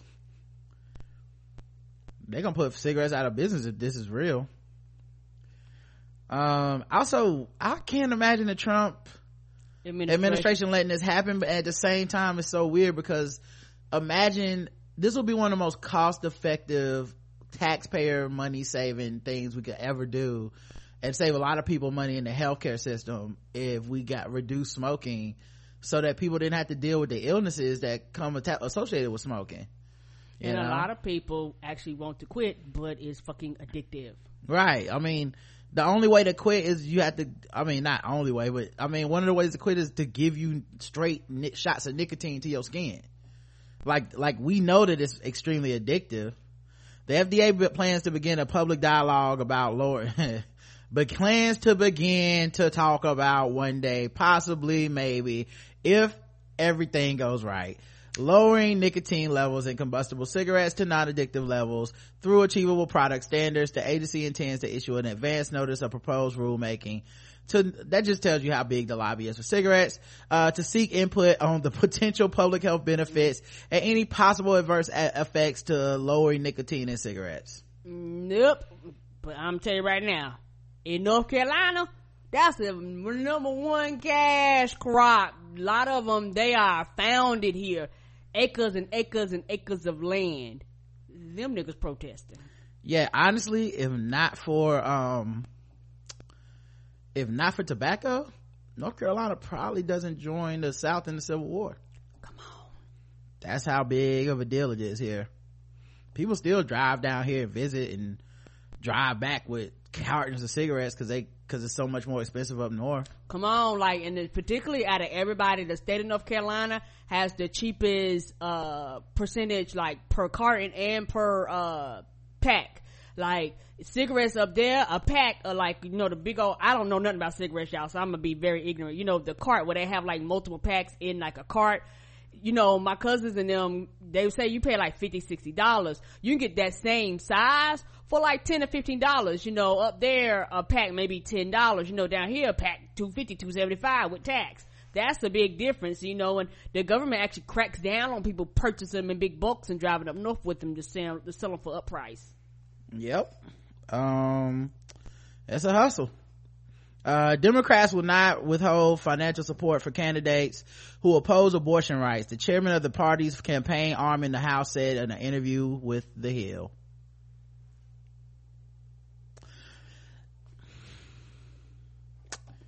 okay this pisses me off because I, I I don't take I do not take any pride in this, but I fucking hate being right about humans sometimes because I told everybody Trump is successfully pushing the country to the right.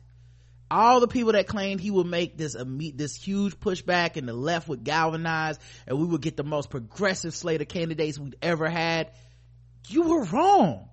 You don't know people. People ain't shit. So what you got is a bunch of Democrats going, well, what's it going to take to win? And they're not going, we need grassroots campaigns. We need to get to the people. We need to support. We need to go back to our hardcore values and, and, and never compromise. No, you're not. You're getting a bunch of people going, uh, let's compromise. What can we get rid of? Women, black shit, uh, uh, gay shit. What, what do we got to do, guys? That's it. They're still, they're courting the Trump voter. That's the only way out of this to them. This nigga's in charge of some shit the campaign arm that's who get money to to do shit um but yeah representative uh ben ray ludge uh said that there will be no litmus test for candidates as democrats seek to find a winning roster to regain the house majority in 2018 there is not a litmus test for democratic candidates uh, uh said the chairman. Uh as we look at candidates across the country you need to make sure you have candidates that fit the district that can win in those districts across america in taking the position, Ludge and the Democrats risk alienating liberals as well as people dedicated to promoting access to abortion and reproductive health services that represent the core of the party's base. right. Because in this choice you are telling us what's important to you. Like you're not saying when you say well we just gotta do what it takes to win you don't mean it at all costs. Like if if there was some other like if it was some issue that affected mostly white straight male people or something y'all wouldn't give that one up but if it's something that oh it's just women where they gonna go you know what i mean if that's if that's what you have to offer then you don't have shit throwing weight behind anti-choice candidates is bad politics that will lead to worse policy said Mitchell Stille, who oversees campaigns in NARAL Pro-Choice America. The idea that jettisoning this issue wins elections for Democrats is foully contradicted by all available data.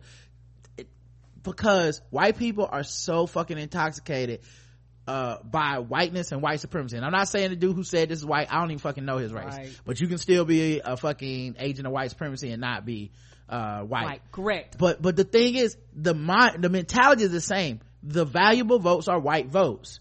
What makes white people uncomfortable? What makes men uncomfortable? White male votes are the valuable votes. Straight white men votes are the valuable votes to a lot of people, to a lot of politicians, and they betray this shit every time they start talking. So they cast aside the motherfuckers that they don't care about. And some people are better at it than others. Some people do the same thing, but talk a better game. This nigga is terrible at it. He just came out was like, listen, uh, whatever's going on with them vaginas, uh, not inconsequential. We just need to try to win. But you won't win that way. Democrats who do this just look weak because you can't out bigot the bigots, dog. You always end up looking stupid. You can't outbigger them. You're not willing to be as far right as them, and if you did, you'd be a fucking Republican, stupid. Come on. Like, like you keep thinking that these people are voting because they're just like, well, I just have this one hang up. No, that's what they say in public. That's what they say on these fucking polls. That's what they say to your face. What they really think inside is fuck these niggers, fuck these bitches, fuck these spics, fuck these chinks, fuck these Muslims, fuck, they, that's all they thinking. They just don't say it because it's not comfortable to say out loud in public to people. They are bigots. And you're sitting up here talking, trying to capitulate to them. You can't. They're not telling you the truth when they say this is their one hang up. I'm just religious and I just don't think Jesus would want people to kill the little babies. That's what they say to you. If you go, well, you know what? That's the only part you disagree on. I'll tell you what. I'll compromise. I will not be, stand for abortion. Any, I will not stand for it anymore. Okay. I'm no longer pro-choice. Okay. All right. Well, thank you, buddy. And then they go right in that fucking booth and be like, yeah, but the other dude's not pro-choice and he hates niggers and he hates everybody else and he's xenophobic and he's transphobic and homophobic. And you know what? I'ma just have to pull that trigger for him because I actually believe that shit too. All this bigotry shit is connected. Nobody just believes one thing. Right. Ain't no one type of bigot, nigga. They all, all of them Come like on. all that shit. Ain't nobody that's like, well, I don't fuck with the Mexicans. But after that, no, they think fuck shit about everybody. You fucking liver lilied, yellow back, spineless motherfuckers, dog. Just selling people out. And when you lose, now you done lost your fucking integrity too, or the appearance of integrity, because you didn't have any if you considered this. But you've lost your, you've lost the appearance of having any fucking level of integrity with this shit as well. Idiots. Fuck. Mm, anyway, um, he's serving the second term as the DCCC's chairman. Uh, he has cast a wide net for candidates, a map of his office, while highlights districts held by dozens of Republicans, and he hosts the House in 2018 midterm elections. To pick up 24 seats and to get 218, that is the job. We'll need a broad coalition to get that done. We're all going to need, we're going to need all of that. We have to be a big family in order to win the House back. It always includes letting the biggest back in. But you have a fucking family you're not acknowledging. A bunch of people that are marginalized, don't have a, can't get the right to vote, have their votes taken away, have their shit gerrymandered, have their shit, uh, their ID questioned, and they don't have access to getting ID. You have a army of people that are willing to fucking support your platforms and vote in the most whatever supportive ways you can think of, and then you still running after these racist white folks that ain't coming back. You Nope. fucking idiot.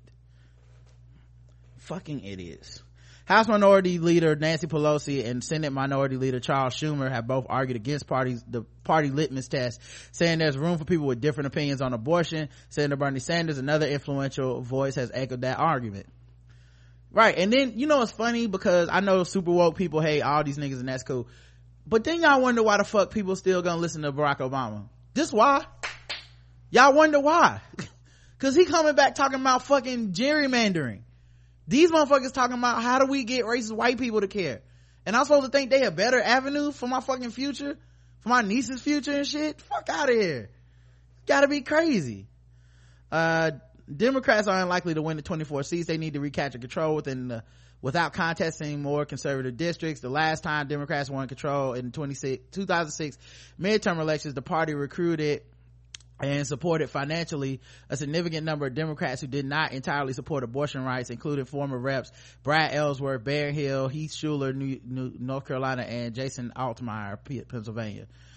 Uh, both Rahm Emanuel and, well, he was then the DCCC chairman, and Democratic National Committee chairman Howard Dean with his 50 state strategy understood that in order to win districts that had eluded democrats in previous cycles they were going to have to field candidates who didn't look like national democrats. Uh, people understood the class of 06 was driven largely by centrist candidates. Yeah you know the other part with this um, when clinton won uh, i remember people being like oh bill clinton dog like uh, that democrats got that win but bill, bill clinton campaign is a centrist on a lot of shit. Um, and and uh, and uh, ultimately to the right on crime. So like even he was like you know and that's a person that many people you know looked up to and touted. And, and ultimately i mean to a certain extent a lot of black people were hard on crime because our neighborhoods were being hit by crack and uh, you know it's, it's, a lot of revisionist history has occurred here but nobody really thought they were putting their loved ones in prison forever. Nope but that's that's just not how prison and how uh, capitalism work. If you put a black person in prison that's a money revenue stream for a lot of people and the goal is to never have them get out and to never have them be productive in society again. Um, but but anyway the point being to all this shit is this capitulation shit doesn't work. Ultimately people were harmed by bill clinton's capitulation you know like it's it that's that's what's gonna happen again you know? These if these candidates win they will win on some republican values and all republican values are trash. All right i see we're up against a break i, I know we're getting close. What, what are we at? A minute less than a minute. All right cool cool. All right i'll switch over to the next session guys. We'll be right back. Um give me one second. Shouldn't take but a, a little bit and we'll be right back. Okay um, all right. Ninny, what's the meaning of this? A book? Oh, listen, I just don't know what you mean, Miss Massa. Ninny, so help me. If this is anything more than a cookbook, there will be consequences. The footless kind. Oh, bitch, let the bitch read.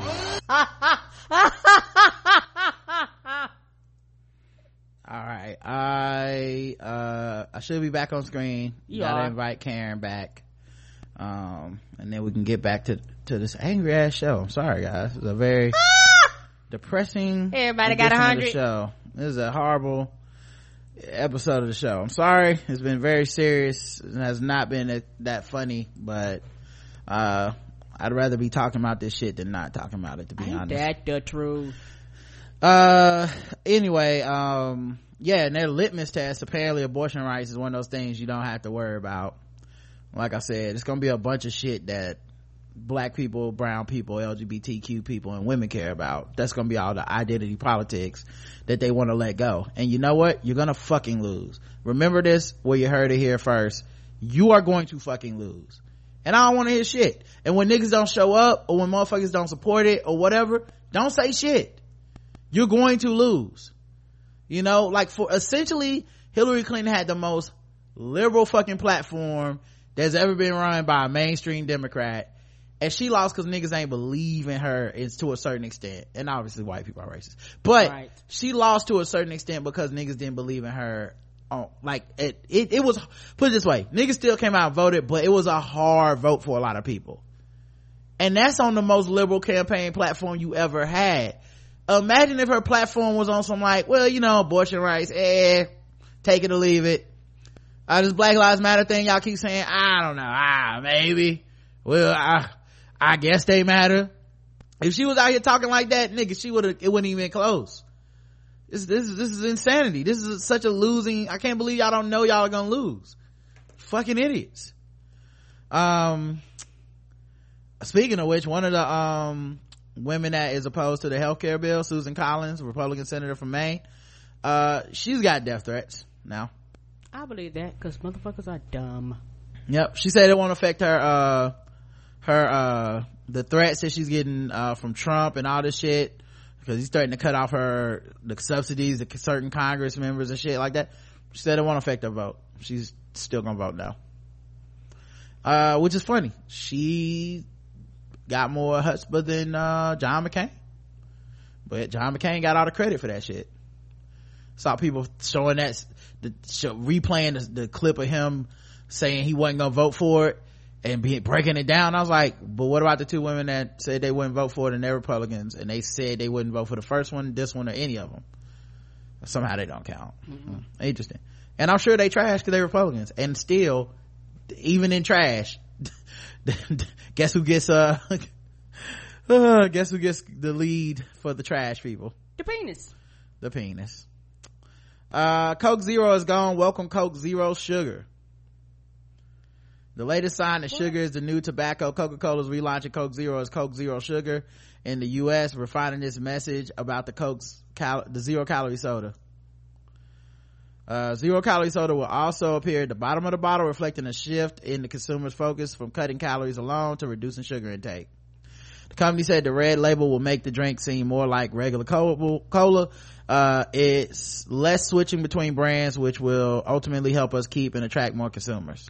You, y'all gonna have some people hot because you know a lot of times people I know I've done this with ketchup. You just pick some shit up and walk out, and you realize it's some coke with some sugar free shit. You gonna be mad. They also you gonna be highly upset. Make it a different goddamn color, cause honey, some folks gonna get home. They're gonna turn it up, thinking they gonna get some coke, and they're gonna get some unsweet mess, and they're gonna be mad. They also claim it has an even better tasting recipe for the relaunched diet soda and optimize a unique blend of flavors that gave Coke Zero its real Coca-Cola taste. Mm-mm, I don't believe you. Cause I'm telling you right now, you fuck around and get some salt-free ketchup. Bitch, that shit nasty. Salt make a world full of difference. No, I don't believe you our best tasting zero sugar coca-cola yet seemingly an insult to diet coke uh, which has been falling out of favor with consumers for many years. Yet a spokesperson told buzzfeed news that diet coke was never intended to taste like coke it's a different platform said the earlier comment refer, referred instead uh, to other zero sugar coca-colas. Because um, just like it's a difference between a regular coke and that the Coca-Cola that they use real cane sugar, that one's green. So, I mean, you can literally tell they, they taste completely different. But like I say, if you're gonna have something that is not your regular standard Coke, you need to actually make some form of an identify. And if, I guarantee you, they're gonna have some kind of a, uh, identifying wave or check mark or whatever, but it's gonna be so small that a lot of consumers aren't gonna be able to tell the difference. Mm, and you're gonna have a lot of people running back up to the stove. They gonna do. You're gonna have a cookout. People gonna be crunk. They gonna turn that shit up, and you're gonna have your whole backyard mad. what the fuck is this?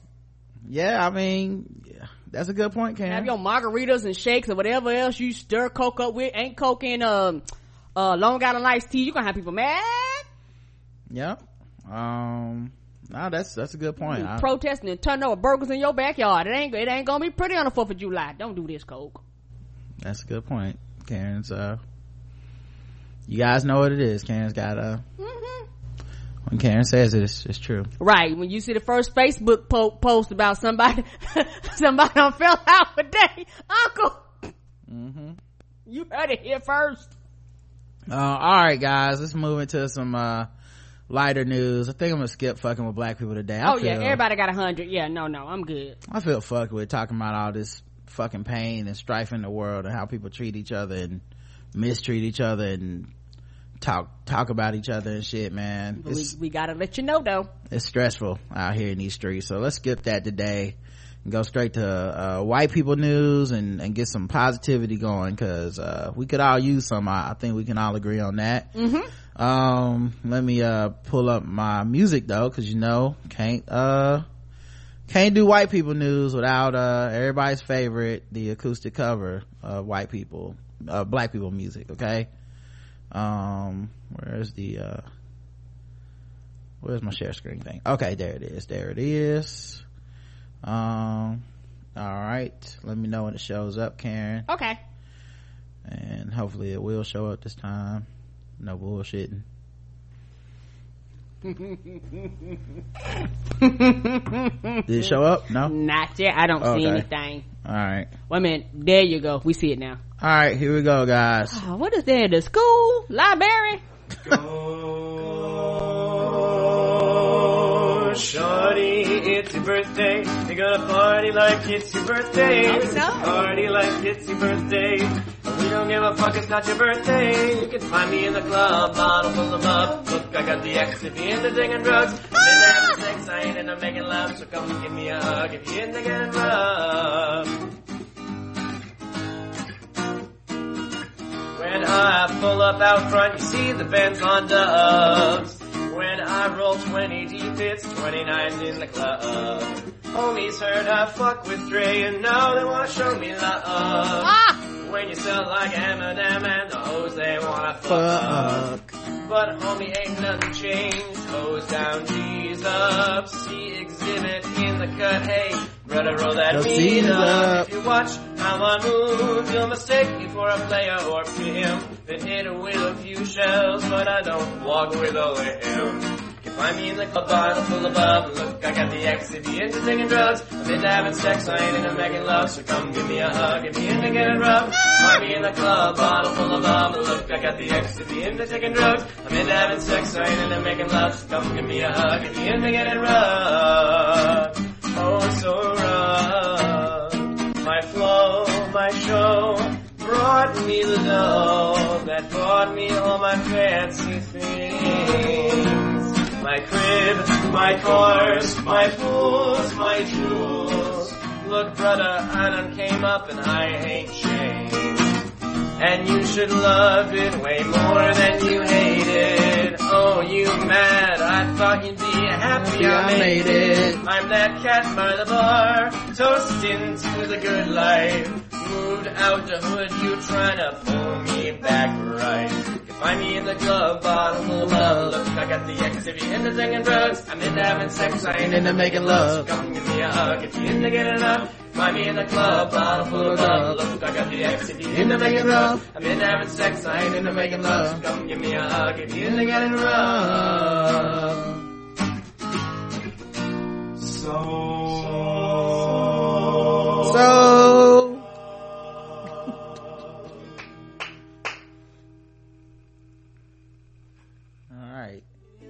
The spot I'll take you to the candy shop. Taste of what? oh my god i had to get that one next ukulele candy shop uh And they look like as soon as they end, they're gonna be like, all right, now flip your math pages to page 52. We're gonna show you some algebra class with tutoring today. right um all right so we have to do that shouts man because white people still voted for this motherfucker Yes, they did. um and uh first things first grand opening grand motherfucking closing trump removes the mooch only like five days after hiring this motherfucker he wasn't even there long enough to get the first check No, he didn't work a full eight hours. I think they're gonna take out some breaks. like can you even get direct deposit if you weren't there for more than a week Mm, They be like cash only. Right. He removed Anthony Scaramucci from his position as communications director. The White House announced ousting him just days after Mr. Scaramucci unloaded a crude verbal tirade against other senior members of the presidential senior staff. You know what's wild too about it to me? His wife, this nigga missed the, the, the birth of his children. His wife filed for divorce and he got fired in a week. Ah, it was all good just a week ago. I feel like after he, I, I feel like after he lost his job, he called his wife and was like, Anthony Scaramucci, hold who had been communications director tell you to play that. I feel like after he for fu- just 10 days. Hey bitch, what are you doing? Stop. Stop. That's enough. Okay guys. All right. Now I think we're good. All right. I feel like after he got fired, he called his wife up and was like, bitch, you still mad? oh, Reince Priebus somewhere partying, you know? because Reince Priebus just got fired too, and this dude was supposed to come in and help, you know, shake things up, and they just got that Kelly dude now. Uh, somebody, uh, um, uh, Miss Martin said that he didn't even get his parking, uh, pass. Right. Parking spot. He didn't even get his name tag. They didn't give you, you know how you got to wait a few days for them to type your name up on a little name plate? He didn't get that. He didn't get his name plate for his desk. Dog, more turnover than when I worked at McDonald's. I Come swear on. to God. This is crazy.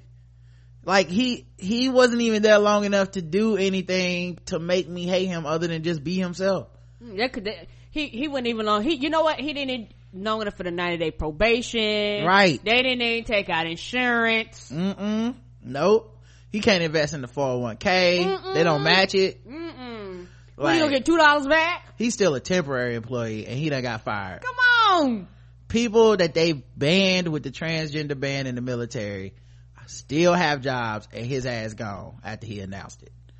That's some delicious rich irony in this motherfucker not having no job. And he got fired technically on his day off because he don't start till August 15th. Oh shit! right somebody on my facebook was like uh you ain't got no job. You ain't got shit to do. I'm gonna get you high today. He can get you fucked up. He need to get fucked up man. This nigga is anyway. How you get fired on your day off? now i don't even know if it's appropriate to play this because i'm not actually excited about this and i don't think he had much um what do you call it of a role in the in the administration anyway but it's funny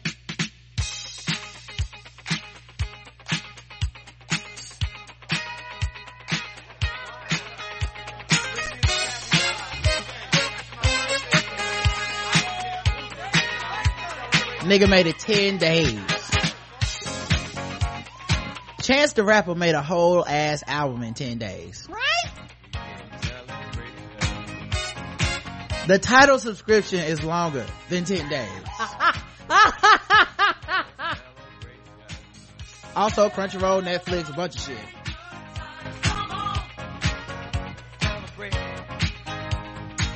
Ten days means he got one check.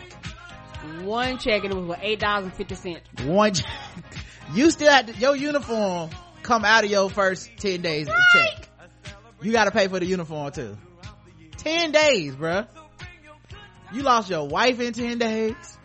You missed your kid's birth in them ten days. You made a huge gaff talking about somebody sucking their own dick in ten days. What? Yes, yes, that's one of the main things that got him fired. He said like, Rich Bannon is sucking his own dick in his office or some shit, some crazy shit. Cause he, cause Trump hires the, the lowest bar of, uh, fucking people. All it takes is a hard on for Trump and you can get the job. Right, and I guarantee you somebody said, don't hire him. Trump was like, fuck it. Yep. Uh, in a Twitter message before 5.30 on Monday morning, just hours before the announcement about Mr. Sarah, uh, Scaramucci, Mr. Trump insisted there was no White House chaos. Which if you know that line ass nigga, that mean it was definitely White House chaos coming on.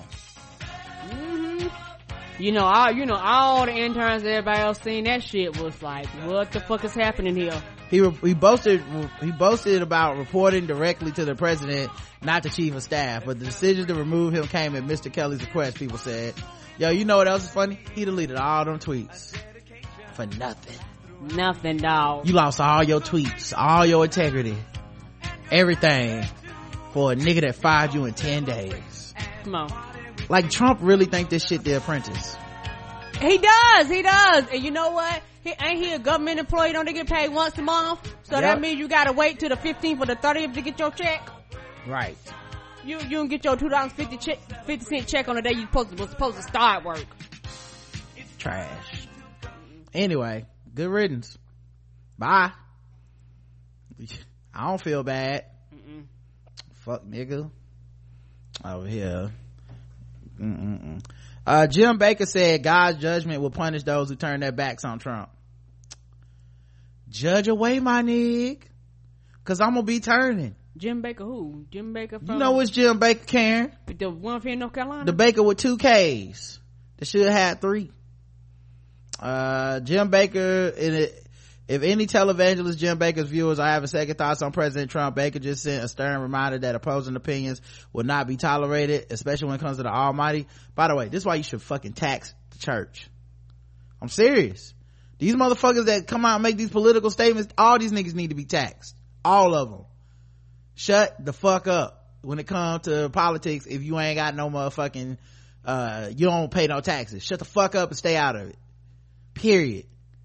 For either party, by the way. I don't give a fuck. Stay out of it. Cause you don't get taxed on purpose.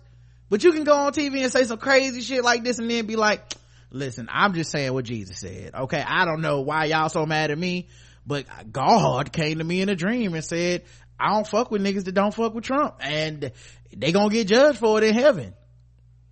Yeah, that pussy grabbing son of I was surprised too. I said, God, for real, the pussy grabber? He said, yep, that's right. The pussy grabber who is gonna lower my taxes. Uh, during this TV show this Wednesday, Bakker warned that those opposed to Trump's agenda are inviting judgment from God.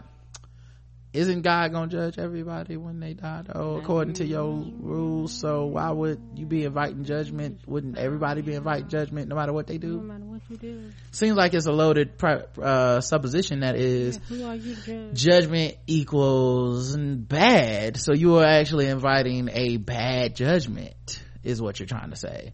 And somehow for the entirety of your career, God only judges people that vote Democrat. Isn't that interesting? But you're not a relig- you're not a political organization, no. Hmm, got it. hmm He said, uh, while pushing the book called The Trump Prophecies, What what what what what, what do they say? Thou shalt worship Trump. Thou shalt say Trump has big hands. Thou shalt not criticize Trump to pay. how how you gonna pimp a book called the the Trump prophecy? What what did God write that? Was the Trump prophecy? Did, No, no. Did he see this Nope. thousand years ago? Put in the Nope. book. Nope. Nope. Nope. Mm-mm, nope. Nope. Mm-mm, no. What the fuck is the Trump prophecies, dog? I just told you what it was. You're selling, you're selling a book for Donald Trump. The prophecies. Hmm. Why are people still supporting this? I don't know. like if this is your god why aren't you sitting around like yeah dog mm, i'm out that i don't think god has anything to do with a book being sold to me called the trump prophecies Come on. i just i feel like that that's where a lot of people should be drawing a line i can't say i'm not in anybody's church i'm not religious at all but i i feel like for a lot of people who claim to believe all this shit you should be thinking to yourself how did i fuck did i get here? Well this nigga's on tv like for 9.99 you could be in the know on the trump prophecies. Also if the prophecies were so motherfucking important. Why wouldn't you just tell me for free nigga? It's the trump prophecies and god is trying to help me. Why you went why why i gotta pay the 9.99 so i can find out? Right. boy boy boy i i tell you these motherfuckers crazy boy. Um and i tell you what he said oh wait he said first hold on first he said new prophecies about what's going to happen next with trump. Baker explained god is doing something. God is speaking. God is taking over. And i tell you what you better be careful because i want to tell you. Man he, he does a lot of telling don't he? That's how you know he lying. That's his call that's his tail like whatever he about to uh whatever he's about to bluff and poke he's like i tell you what i'm going all in. I tell you i tell you this much. You don't want to have your money on the table when i go all in. I tell you brothers i tell everybody i'm telling okay? I tell you i tell you this much. I am not bluffing. I feel like that is his tale. Like that's how you know he bullshitting. Tell you what god wrote this book co-authored by god. He said this is what trump gonna do tomorrow uh and i tell you god was talking about twitter and shit listen the nigga gonna be on twitter every day just gotta- Every fucking day. you just gotta ignore a lot of it you'll go crazy to be honest with you uh the trump prophecies nigga gonna be golfing this weekend that's that one is a surefire. I could have wrote the Trump prophecies. Come on. Maybe I need to get some rubes. That's He'll what I'm- take more vacation than any other president. Right. I could have wrote the Trump prophecy the Trump prophecies. He won't give a fuck. About anything or anybody. Mm-hmm. He gonna get impeached. Trump prophecies. Uh, you better be careful because I want to tell you this is going, there's going to be judgment coming as, America turns its back in what God's trying to do because God is trying to save America, he said. All right. Y'all believe that shit if y'all want. Uh, Trump's supposed to be signing some sanctions and shit, so then Putin and them, uh, was like, Americans at work for the U.S. Embassy in Russia, get the fuck out. And he fired basically 755 people on diplomatic missions in Russia, Russia, which is nearly two thirds of the Americans in Russia for the government. Hmm. hmm Yeah, and what's funny is this was all started by Obama. By, Hmm. Obama had them sanctions and shit. Everybody was shitting on him. Why would he come out and say? He he told motherfuckers how dirty the shit was. They just didn't give a fuck. Uh, and I'm not even talking about Mitch McConnell now. I'm talking to the American people. He said this shit shady and these Russians got a lot of shit they doing and we putting sanctions on the on their ass and people are still like, I don't know. It's probably a nothing burger. Well, guess what? Russia ain't cool with Trump and this shit so big, even Trump got to sign sanctions. Like it's that big cause you know he wouldn't cause he want to prove that he is the king of America and does what the fuck he wants. And even he got to sign them fucking sanctions cause everybody in America looking at him with the stink eye like, nigga, you better not fucking not sign this shit. And then uh, preemptively, Putin is like, y'all get the fuck out of my country then. Uh, uh what, what, what the fuck was this article? Uh, politically ambitious pups and kids put your resumes aside. The job of first pet. Oh, these niggas gonna be the first White House to not have a pet, y'all. Now look, I don't care about this shit cause it's obviously a fluff story and who gives a fuck if a nigga got a dog in their White House. Here's what I will say. Animals can sense the evil. Ah! Anybody that's seen Terminator or any of them Halloween scary movies, animals be knowing and that's why the fuck they don't want to put an animal in the house with Trump because that shit ain't gonna be doing nothing but growling all day like, uh, this motherfucker. Tearing his ass up. Right. "Arr, arr, arr," running away and shit when he get mad. That's, that's all the animal would do with Trump.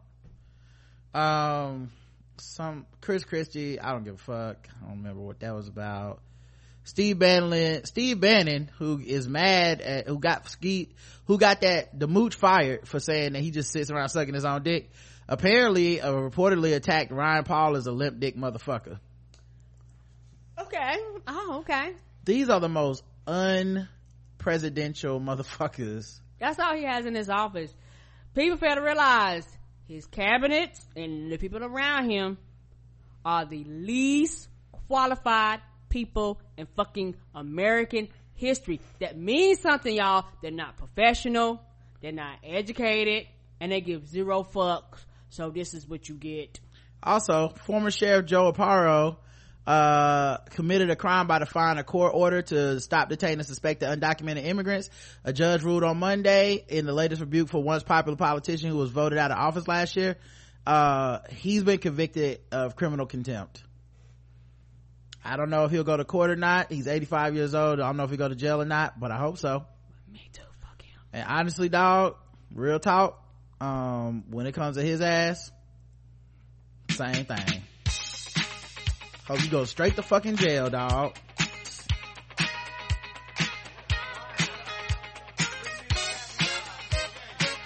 And he's one of those, he's one of the problems with America too, cause he's one of those, one of those motherfuckers that takes credit, takes pride in being, uh, completely, um, brutal with his, with like, and abusive to, to inmates. Right. He's the he's the guy that's like, you, I'm gonna make, I'm gonna try to make him wear pink and shit, which I don't have a problem with to be honest, but he did it specifically to be like, I'm emasculating these motherfuckers. Like, like I'm mentally winning this war with them. I would, Ain't he the one that said I offer uh, prisoners up the hill by the wall? right. Yeah, Oh, I- that's the okay. dude. That's the same. I he trashed, so. dog. He trashed. All right, let's get into the, uh, the white people news that people, people enjoy. Okay. And, and I promise tomorrow, guys, we're gonna relax. Tomorrow, we're gonna do wine and white people. Yes. and it's gonna be great and we're just gonna enjoy it and we're gonna take a day off and we're gonna just have fun talking about white people okay we'll do a little bit of white people news today and then we'll do some guest race and we'll get out of here um dodging a marilyn monroe moment sarah jessica parker narrowly prevents her dress from flying up while getting off a helicopter. Where the pictures, bruh? I'm, I'm i'm i'm trying to get them up. They're just moving slow. You know how it is karen.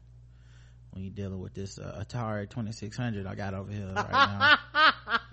I'm like why this shit been moving slow lately? All right here we go. Uh should be up in a second. But uh yeah man fuck joe uh all right yeah um Sarah Jessica Parker skillfully dodged a wardrobe malfunction on Sunday. The actress's dress almost flew up in the air. She stepped off a helicopter in New York City. The Sex and the City alum managed to snatch her skirt before it exposed too much skin. Uh, the 52 year old stepped onto the NYC heliport and the wind blew her gray frock up, but her light, but her lightning fast reaction prevented photographers from getting a glimpse of her underwear. Damn, so close, y'all. I know. How else will we see the underwear of this actress that has probably been naked on TV before many times, or at least in her underwear on Sex in the City? I know. But hey, we don't see them 52 year old gams, dog. It's, it's a bad day. Yeah, the 52 year old, yeah, that's what I just said. Uh, the celeb was sporting a gray mini dress, uh, beneath a dark cardigan. She completed the layback look for a pair of matching sandals on her feet. hmm this is why people grandma be like, hmm this is why you need to wear slip for the wind. The beauty was all smiles after narrowly avoiding the fashion faux pas, waving at cameras and placing her hand on her head in relief. The Ohio native donned oversized sunglasses on her famous face and her long locks were pulled back into a bun. She was hopping off the helicopter like, Hazel Lee, I see you. We still don't see the picture. And y'all ain't never gonna see this picture now, okay? It took too long to publish. All right, let me see. I, I'll bring it up, guys. Thank Sorry. you. I don't know. Sometimes it takes twice these days. Uh, let me know when it shows up. I will. The, um, but yeah, uh, the divorce, There you go. the divorce actress was carrying a silver pattern bag as she returned from a weekend in the Hamptons. I like that dress. Right? She be taking helicopters. The Hocus Pocus star is no stranger to wardrobe malfunctions. Last year, the blonde revealed to Andy Cohen on Watch What Happens Live that she had ripped the green velvet Alberta Ferretti dress she was wearing for her appearance. I ripped it, I ripped it there and there, she said, pointing at two tears in the seams. But instead of acting embarrassed, she owned the mistake and embraced the new aesthetic. I actually kind of dig this. It does something to the dress. Uh, she told the Bravo host, that being said, she did clarify that the rip in no way reflects on the house of Ferretti. Um, nigga, if it ripped, it do reflect on them niggas cause they made it. But you know, they don't want you, they don't want to hear the truth, queen. Uh, Outback Steak, Outback Steakhouse responds to a satanic, satanic cult conspiracy. What? What's happening here? Outback Steakhouse is, is happening here apparently. Oh. That's a weird place to me. I think we've only Because the been. devil's in it, Karen. No, I think we've only been there like once or twice. Mm-hmm. And it was alright. Mm. Well, you know, it's a day out. It's a night out for families and stuff on a budget. It's not, you know, it's it's it's for people that you know. It's not necessarily fine dining, but it's but it's still better than what you would have got. And honestly, I I thought the shit was delicious to be honest. Uh, and they fucked up my steak, and the steak I got was still good. I mean, Now, I, steak. I like that blooming. Don't they do the blooming onion people? They are the blooming onion people, and I hated the blooming onion. That was the only thing I hated there. Was Ah, It's, okay. it's like onion fritters. It's like nigga, this not a real. This not real food. I got this because y'all niggas said to get it, Right. And it was fucking trash. There was so many other appetizers that I did want that I didn't get because I fucked with that blooming onion. Never again.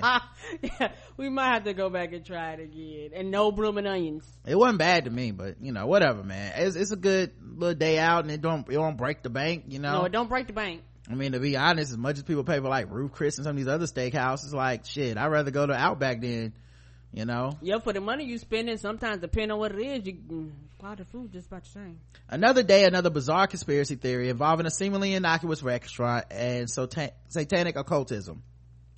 A few internet sleuths got the better of Outback Steakhouse recently after they uncovered a pattern of stars, more specifically pentagrams in the locations of the restaurant chain across cities nationwide. The conspiracy appears to have originated from a tweet. Uh, huh.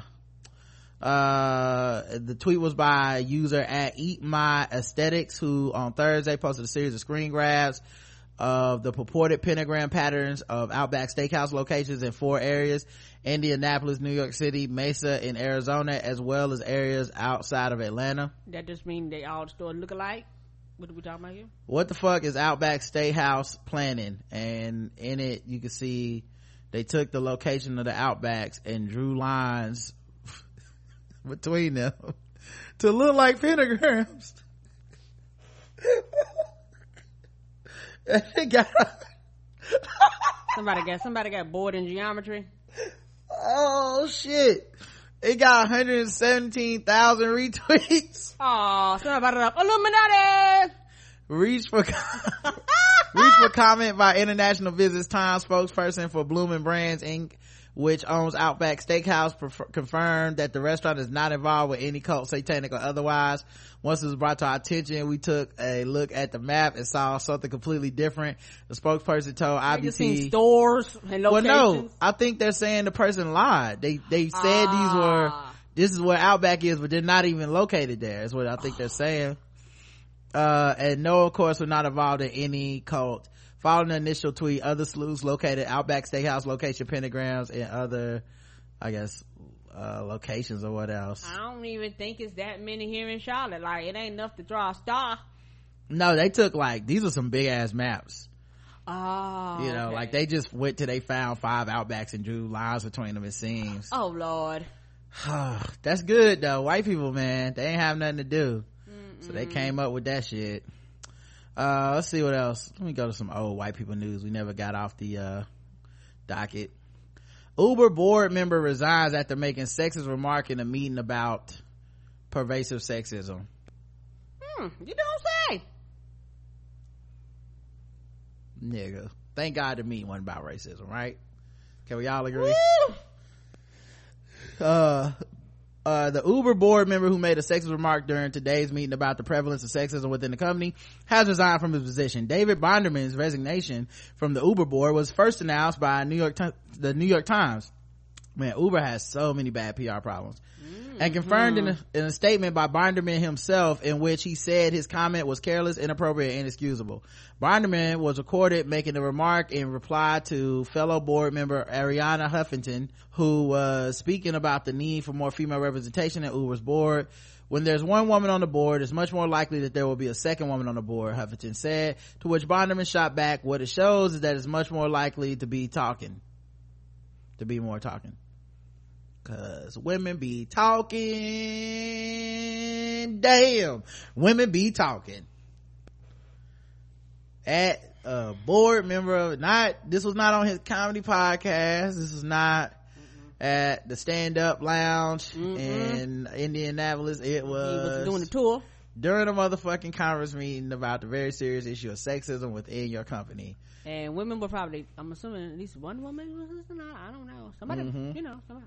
There was a woman somewhere in the crew. Uh, he said the company came, he said the comment came across in a way that was opposite of what I intended. The destructive effect it had, and I take full responsibility for it. Plus the bitch must be on a period. Uh, I come here with the goddamn dresses and shit.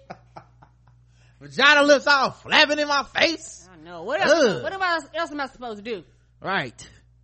Uh, Uber is currently considering the findings of the so-called Holder Report, an internal investigation into claims of sexual harassment and toxic sexist attitude within the company. Bonderman noted the report in his statement saying that he had been working with the company for six months on the report and recognized the importance of implementing its requirements for the future of the company. His resignation will come into effect from tomorrow morning and it comes as Uber continues to hemorrhage executives and major figures. Earlier in the day, CEO Travis Kalanick confirmed that he was also taking a leave of absence from the company. Uber got that White House turnover. Right? Uh, size matters.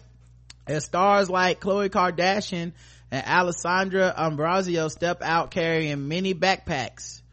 Female rounds up the most stylish options for the summer. Okay. Mm-hmm. Backpacks aren't just for students. The carry-all is having a sartorial moment. Stars like Kourtney Kardashian, 38, and Alessandra Ambrosio, 36, and Gigi Hadid, 26, have all been carrying many versions of the back-to-school basics instead of traditional handbags lately. And they got pictures of them with with, with him with back, backpacks Yeah, make sure you carry more shit in it. Mm-hmm. Kourtney was spotted with uh, Louis Vuitton last week wearing a Nachmani leather pant by Hellacy and an off the shoulder top by the line by K. Those are cute. Yep. The reality star accessorized her sleek look with the new Giovanni, Giovanni wait, Giovanni Ross, Rossi shoes. I don't know nothing about money.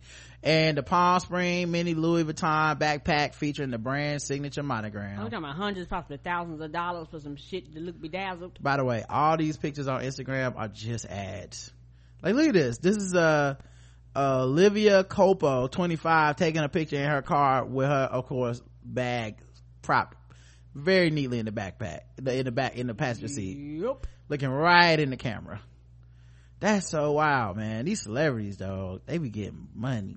Yep. That's why they kind of fighting against that. They was like, look, we ain't getting no money off of this. Yeah, you gotta put ad in it now if you say it. Um, but yeah, these motherfuckers wearing backpacks. And nobody's ever done that before. So these white women get all the credit, y'all. Now it's in.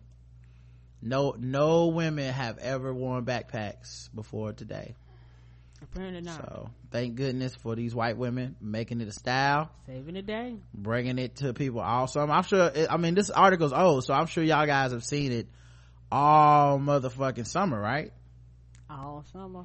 Have y'all seen it all summer? Have Mm-mm. all of y'all been walking around like where are all these backpacks coming from? Mm-mm. Mm-mm. I guess you're just out not in the fashion forward crew then, Karen. I'm not. Demi Moore apparently said revealed to Jimmy Fallon during an appearance on the Tonight Show in June that she lost her two front teeth because she was so stressed out. What? hmm The most insane thing I've ever seen, Fallon told her after she shared a toothless selfie with the audience. I shared off my tooth, my front teeth. I love to say it was skateboarding or something really kind of cool, but I think it's something that's important to share because literally probably after heart disease, one of the biggest killers in America, which is stress. Stress sheared off my front teeth. Kind of stress you dealing with? Your stress just strangled your teeth out your face? Your stress was like, ah, teeth, you gotta go. I hope it's not a lie. I hope she wasn't just on That meth. don't make sense. I, I, I, I hadn't heard of that before. Uh, maybe it's a thing. Maybe it's a thing, and she the first person that I just heard of it from. Maybe people shear off their teeth from stress. Karen, you never know. The striptease star has since had her teeth repaired, but wanted to share a story. I literally just like knocked it out. It almost like fell out. My warranty was up. Thank God for modern dentistry. This isn't the first time she's revealed her dental woes. October 2010, she told Ellen DeGeneres uh, on that show that she knocked her own teeth out because she had been clenching her teeth too hard. I wonder if this is just a Demi problem. Yeah, that sound kind of weird. Or, you know, not trying funny where you're not taking care, you know, cause you don't properly take care and do oral hygiene. Mhm. I could see something like that happening. I mean, how goddamn hard were you clenching your teeth? I mean, I'm not trying to be fun. Like, Mhm. well, you just like gnawing on the fucking bone. I don't understand. Well, I guess it's a it wine for sure. Cause she was black, we'd just be like, she on that crack. Damn shame what happened to Demi. Knocked the teeth out so she could suck dick for crack. And cause that don't, I don't know. When you white, you could just be like, you know, guys, stress. I was stressed out and my teeth just came out magically on their own and there was none of the, no drugs were Yeah, involved. the way no doctors that came out and said this is the thing. Right. I No- mean, nobody. I, I mean, all these dent, damn dentists and no dentist that ever came out and said nothing about this. I mean, their whole job is to study teeth. it's important to study my, just to share my story where you just pop your own teeth out because you know stress is just whoo i was so stressed out. All this money and shit it's just too much. Too much. Uh, exasperated attendees give up attendees give up on gwyneth's goop summit. Gwyneth paltrow snowtep shout out to uh, leslie mack inaugural health and wellness summit on saturday kicked off just as you'd expect. Well-groomed women wearing yoga pants and expensive handbags hooking themselves up to ivs and oxygen tubes in the parking lot. Experiences otherwise associated with the glamour of getting tri- triaged as a disaster at a disaster site. This is Paltrow's pec- peculiar gift or grift and it was on full display at In goop Health. Her day-long event meant to bring her website's most requested and shared wellness content to life. By last week, all 500 tickets ranging from 500 to a thousand, uh, to $1,500 had sold out. What? Another event is planned in New York City in January. Gwyneth, what did you do with that money for that school? For them boys? Oh wait, I'm sorry. I'm getting her confused with another doctor. My bad.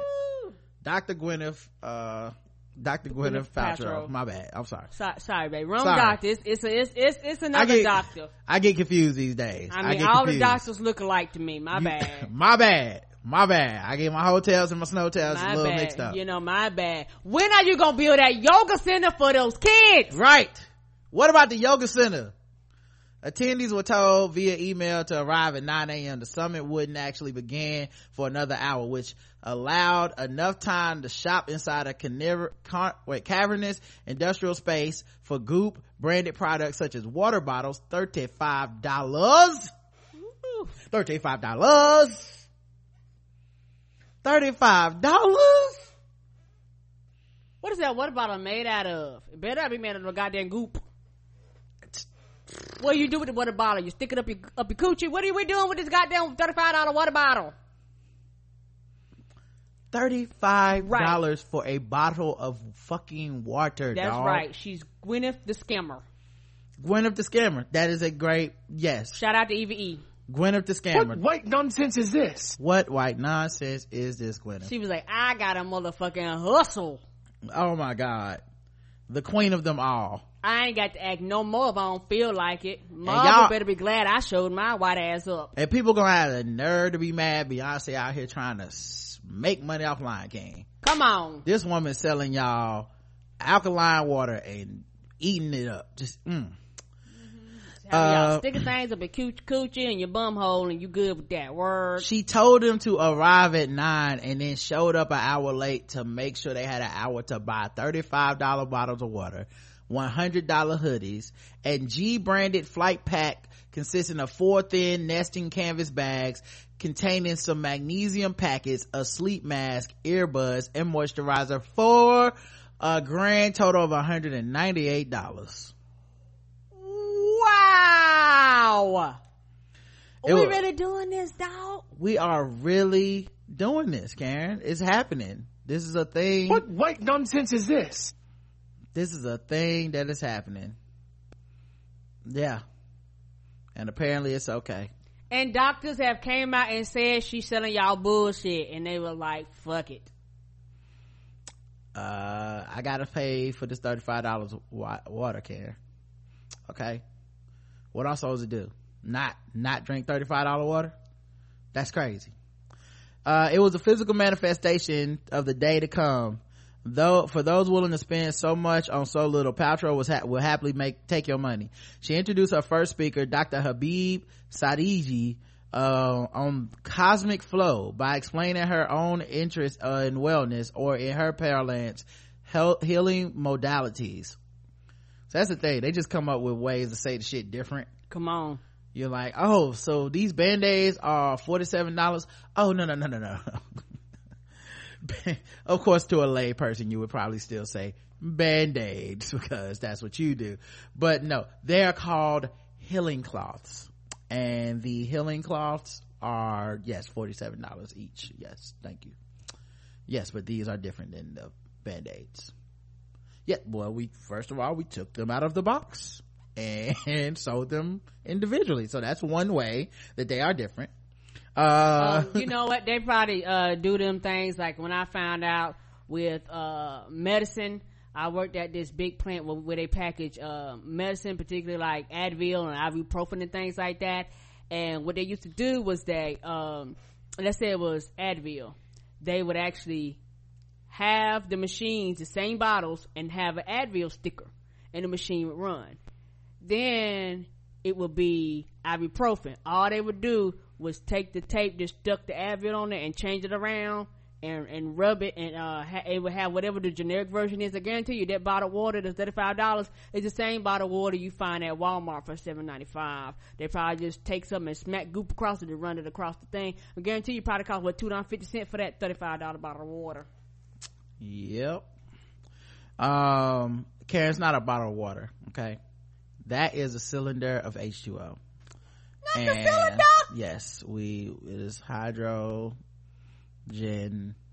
dioxide. And uh we use it to rejuvenate ourselves and that will be 37 dollars.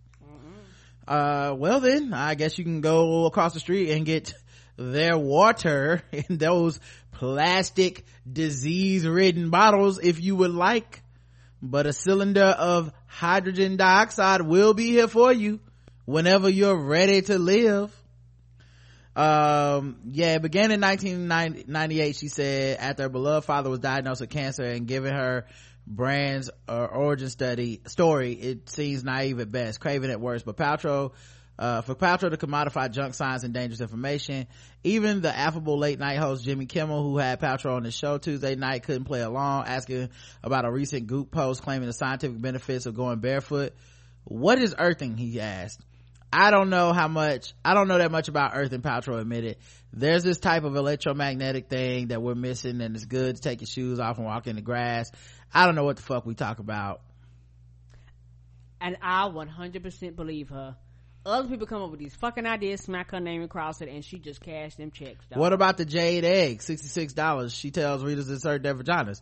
Is that something you believe in? Camel, Camel asked. I don't know, Paltrow said. I never read that before. Right, because she don't know what the fuck they be selling. She she she literally just show up and be like, "What's that?" Cool. Oh, Like- she know. She know. She just playing stupid. She playing stupid. Cause She just don't- plead the fifth. Cause she don't want to be held accountable. People go like, "Well, bitch, this shit ain't real." Yeah. She not, she not slick with this shit. She, it, she not slick, dog. Like, it's, it's kind of obvious what's going on.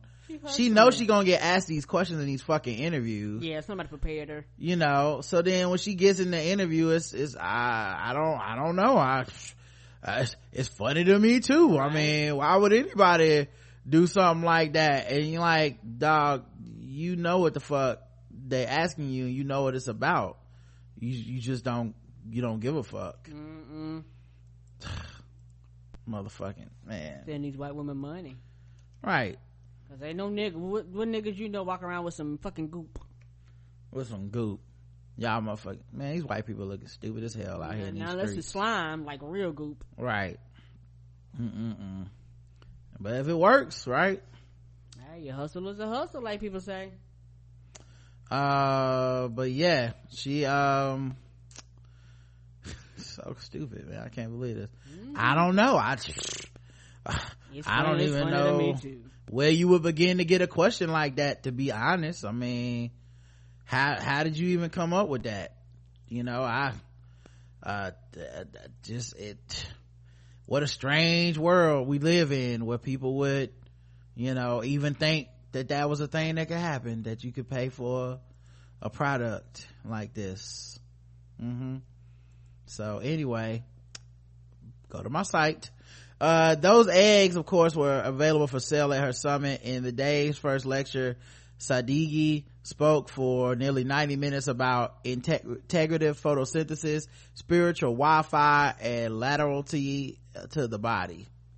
Spiritual Wi-Fi, you got a passcode? What's happening here? Neurovegetative signs and the ontological experience called your life. Mm-mm. He spoke on June 4th, 1997, the day Paltrow first reached out as the most important of his entire life, more so than his marriage or the birth of his two children. He saved every email she ever sent him and spent half, so she emailed him first and spent half an hour walking the audience through a detailed explanation of Paltrow's first blood work.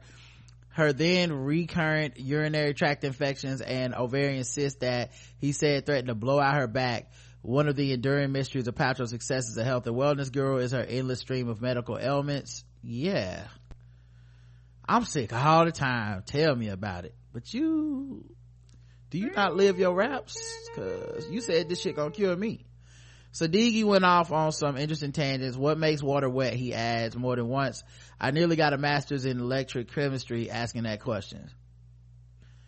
He stated that he still don't know how many birds fly despite the Wright brothers inventing the airplane by observing birds in flight.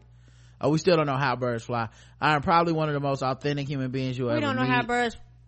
That's what he said. He said a pro- pronouncement usually reserved for anyone working on a con. Uh, about 50 women, most exasperated, streamed out during his lecture, and it's not hard to see why. By middle age, most everyone has had an experience with catastrophic illness, and there's no reconciling Sadeghi's nonsense with that. Finally, after plug, plugging his forthcoming book, he wrapped up. This is not a convention, it's a pilgrimage. We are here to hold the light, the consciousness for a different way of being. Next up was a panel on gut health. Here we were instructed that kale, superfood of the millennium, can be extremely dangerous. That vaginal birth is a new breastfeeding, a delivery system for essential nutrients that will determine your child's fate. That taking one Advil or leave is like swallowing a hand grenade. That cancer does not exist among wild animals. It does, according to the Wildlife Conservation Society, and at similar rates to humans and that we Americans are not meant to eat nightshades such as tomatoes and potatoes because everyone immigrated from Europe, Africa, or Asia where there are no nightshades despite the Irish fleeing the great potato famine. Tomatoes composing the bulk of the Mediterranean diet for centuries and France and Belgium's ongoing quarrel over which nation 300 years ago invented french fries. Also, we should uh, use fr- frog venom to treat burns, bad luck, and cancer. Next up was a 10 minute facelift with Dr. Julius Few. A room clearing demonstration in which Few sliced holes in a volunteer's face. After explaining that his patient was under a local anesthetic, he pushed a threaded needle through the volunteer's left cheekbone to her lower jaw, jaw then reverse course while tugging tight. Those What? who those who remain groaned and gasped, the doctor was unfazed. I do think Gwyneth and I are alike in that we think the best things in life are the simplest. He said, dabbing up the wounds. The procedure starts at thirty five thousand, uh, thirty five hundred dollars, and lasts two or three years. Few's quick addendum: blindness is a potential side effect. Ten minute facelift, y'all. Somebody gonna fucking die and sue the shit out of her. The ten minute facelift. Motherfuckers go to school and learn about how a face is structured. Like my whole job is to reconstruct it. Meanwhile, Gwyneth Paltrow is on Jimmy Fallon talking about there are so many amendments, but if I could just choose one, I plead the woo, I plead the fifth. One, two, three, four, fifth. Anything you say fifth. Um, yeah. The event was nearly four hours, yet there was no break in sight. Instead, we were subjugated I mean, subjected to another panel discussion. Paltrow interviewed two of her favorite shrinks, Dr. Phil Stutz and Barry Michels, explained that we are all mere pawns in something called the field, which Stutz described as the invisible force that makes things happen that you can't do on your own. The enemy of the field, they claim, is part X, a devil living inside you, a demon. He wants to fuck you up any way he can, but by closing our eyes, visualizing that what we want, and calling on the universe to deliver it, we can have whatever we want. It's a cynical mashup of Freud's personality theory, the Jungian uh, shadow self, the comparative myth, uh, mythology, and the secret, capped off by Stutz and Michels telling an audience member upset that with her boyfriend to wish their problems away. But he beats me so hard. Yes, well, just stop believing in that. Finally, the crowd broke for lunch, with those who paid around a thousand dollars availing themselves to private uh, private workouts. The highest tier lunched with Paltrow and select panelists. The pro, pros were relegated to wandering around the warehouse and converted parking lot for two hours. During uh, getting solicited by dream entrepreneur, uh, wait, dream interpreters or standing in endless lines for free blowouts or manicures. Services promptly halted once the panels resumed, no matter that some had spent well over an hour in line. Sorry, one group staffer told a disgruntled guest, we can offer you a $20 gift certificate. So you can buy half a bottle of water. Get you a sip. Uh, the three o'clock panel was the mother load, described as the exploration of the mother wound and went and ways to reparent ourselves. Dr. Oscar Serrallach, the lone male on the panel, elicited groans when he compared his work on the mother wound to a reporter in a war zone, seeing all this carnage around me. Dr. Robin Berman claimed that the word mother is transgender. Dr. Sher, Sher, what was that? The word mother is transgender. Okay. Dr. Sherry Sami, wife of Paltrow's first speaker, hit the crowd's marrow, listing the great stresses of upper class motherhood, preschool interviews, what camps they should go to, what kind of nanny is going to bring the right consciousness into their life. What kind of nanny? Yes, that is a very you guys i'm sure many of the mothers in our audience have had to deal with what kind of nanny is going to bring the right consciousness into your child's life you know how all of you have nannies because you can afford it. Right. And $40 bottle of water. I'm sorry. Cylinders of hydrogen dioxide. Uh children are here. Uh sami continued to teach their mothers how to be a great digestive enzyme to help their children metabolize their experiences while leading the mother towards her divinity. Seems a lot for a toddler, but the crowd loved it. Next was a sex panel featuring therapist author Esther Perel, sexpert Nicole Daedone, and Jenni Konner, showrunner for HBO Girls. Wow, she got everybody in here getting this guap. Changing from goop to guap. Uh, yep. I get the guap, nigga. I don't know how I got on this panel, Konner said, as she struggled through a painfully earnest discussion of nourishing approach to orgasm and the value of the body. Konner spoke to the industry heavy audience about female centric production crews and the way women work in male dominated writer rooms. Konner's cohort, Lena Dunham, billed as a star attraction, did not appear. Paltrow offered no explanation or apology, a rude omission for anyone who paid so much in hopes of seeing her. Oh, they combined like white woman Voltron on this bitch. Right. It was like, hey, only reason why I bought this ticket and she ain't here. Right. I thought she could come out and and tell me some things. Mm-hmm. She probably knew she wasn't coming when she sold the ticket. She had on that just so y'all come. Probably the weekend she had to return her dog. Possibly. After a short break, Paltrow's trainer and business partner Tracy Anderson, a controversial figure whose financial practices and approaches to business led in part to a fallout with Madonna, told the sta- took the stage for a brief, awkward question and answer session. She spoke against cross training, regarded by many physiotherapists as extremely beneficial. Uh, boasted that she worked with Microsoft to open her viewers neural pathways so they connect with her online presence, then rushed off stage.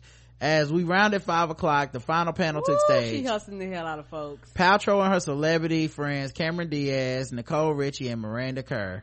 In the middle sat Tory Burch, the lone true businesswoman, and at, at times she looked ready to gouge her eyes out. Yes, this was the only panel that transfixed the entire crowd. It was clear that they came what and it was clear that they came what they came for the chance to see and hear Paltrow and her peers gush over each other's fabulousness marvel at how each of them does it all with no nods to nannies personal assistants household staff managers and agents and reinforce the notion that every woman out there if they only wish hard enough could buy enough gp approved product can be a member of her clique too an inhabitant of her world and there's no denying that gwyneth paltrow is in her own planet Ooh, oh, it wouldn't surprise me if she had a thing where people actually sell and push her product. that's what the whole thing is Oh, the oh. whole thing is a big ass Gwyneth Paltrow product. All this shit I've been mentioning is Gwyneth Paltrow shit. I mean, like, like, like you join, like almost like Avon. You, I mean, not, Oh. you know, where you mm. join, you go, and then they have like like conferences, and then you go and sell their stuff. The only reason I don't think we'll get that yet is because that would dilute her brand. yeah. Right it now, would. it's the exclude. Like you can only get a nigga to pay forty dollars for a bottle of water if they not, if no one's knocking on their door with a forty dollar bottle of water. You know, they gotta feel like this was an experience. right. you know i went out and i listed her health modalities and i realized that you know my wellness centrifuge was a bit uh elongated so you know we we definitely crossed uh cross bridge that so uh that only cost me five hundred dollars to, to hear uh it's one of it's one where those without more pressing concerns can leisurely embark on a journey face obstacles that help them remake paradigms to create more authentic selves that in turn so generously make the world a better more healing place. Yet it's one where paltrow's trademark snobbery and class consciousness although all attendees were promised post-summit drinks let's face it paltrow's editorial director elise Lo- lone loehnen uh, told vanity fair april everyone's going to need a cocktail at the end of the day uh, those who paid just $500 were hurried out of the venue as a voice came over the loudspeaker asking everyone else to join Gwyneth and her friends for a cocktail in the garden. In Paltrow's world, you get what you pay for. Oh, so you paid five hundred dollars? You had to leave? You don't even get a drink, y'all. Wow. They were like, y'all got the cheap seats. Right. Top fi- uh, uh, I paid $500. Yes, but if drinking level started a thousand. Right. So, I mean, I don't know what you thought was gonna happen, but you're welcome to buy a $40 bottle of water on your way out. Come on. Good grief. Goop Summit. and they doing another one that's just a thing that is happening and the world is okay with Right. you know what guys it's getting kind of late and i'm sorry but we're not gonna do guest the race it's already two and a half hour show we'll be back tomorrow we'll do wine and white people news and then we'll definitely do guest the race i promise y'all Yes, I'm ready for wine and white uh, people. I got y'all on that. Uh, as always, we do have time for this though.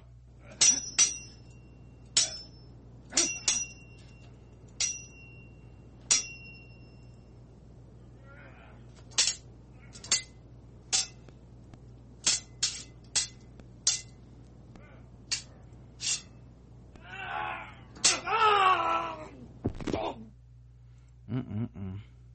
If you would drank some of that water, you'd be okay. Uh, Albuquerque, New Mexico, police say an Albuquerque woman got so frustrated with loud kids outside her motel room that she threatened a nine-year-old boy with a sword. Well, damn. White. It allegedly happened Wednesday night at Siegel Stu- Suites near Lomas and Eubank. Lisa Von Ruiz, uh, reportedly told police she was trying to sleep and got upset about the noise. After she allegedly threatened the kid, police say the child's mother broke into Von Ruiz's room and punched her in the face. she held Von Ruiz till police arrived. What you ain't gonna do is fucking my baby. She was charged with assault with a deadly weapon. Her face was blooded. Yeah, you threaten, yeah, you threaten a kid with a sword, they mom might come in and punch you in your face. I mean, this is another reason you shouldn't have a sword. Alright guys, we'll be back tomorrow for wine and white folks news and, um, some get, and some guest the race. Uh, until, and then Wednesday we'll be recapping, of course, Game of Thrones. So until then, I love you. I love you too. Mwah. Mwah.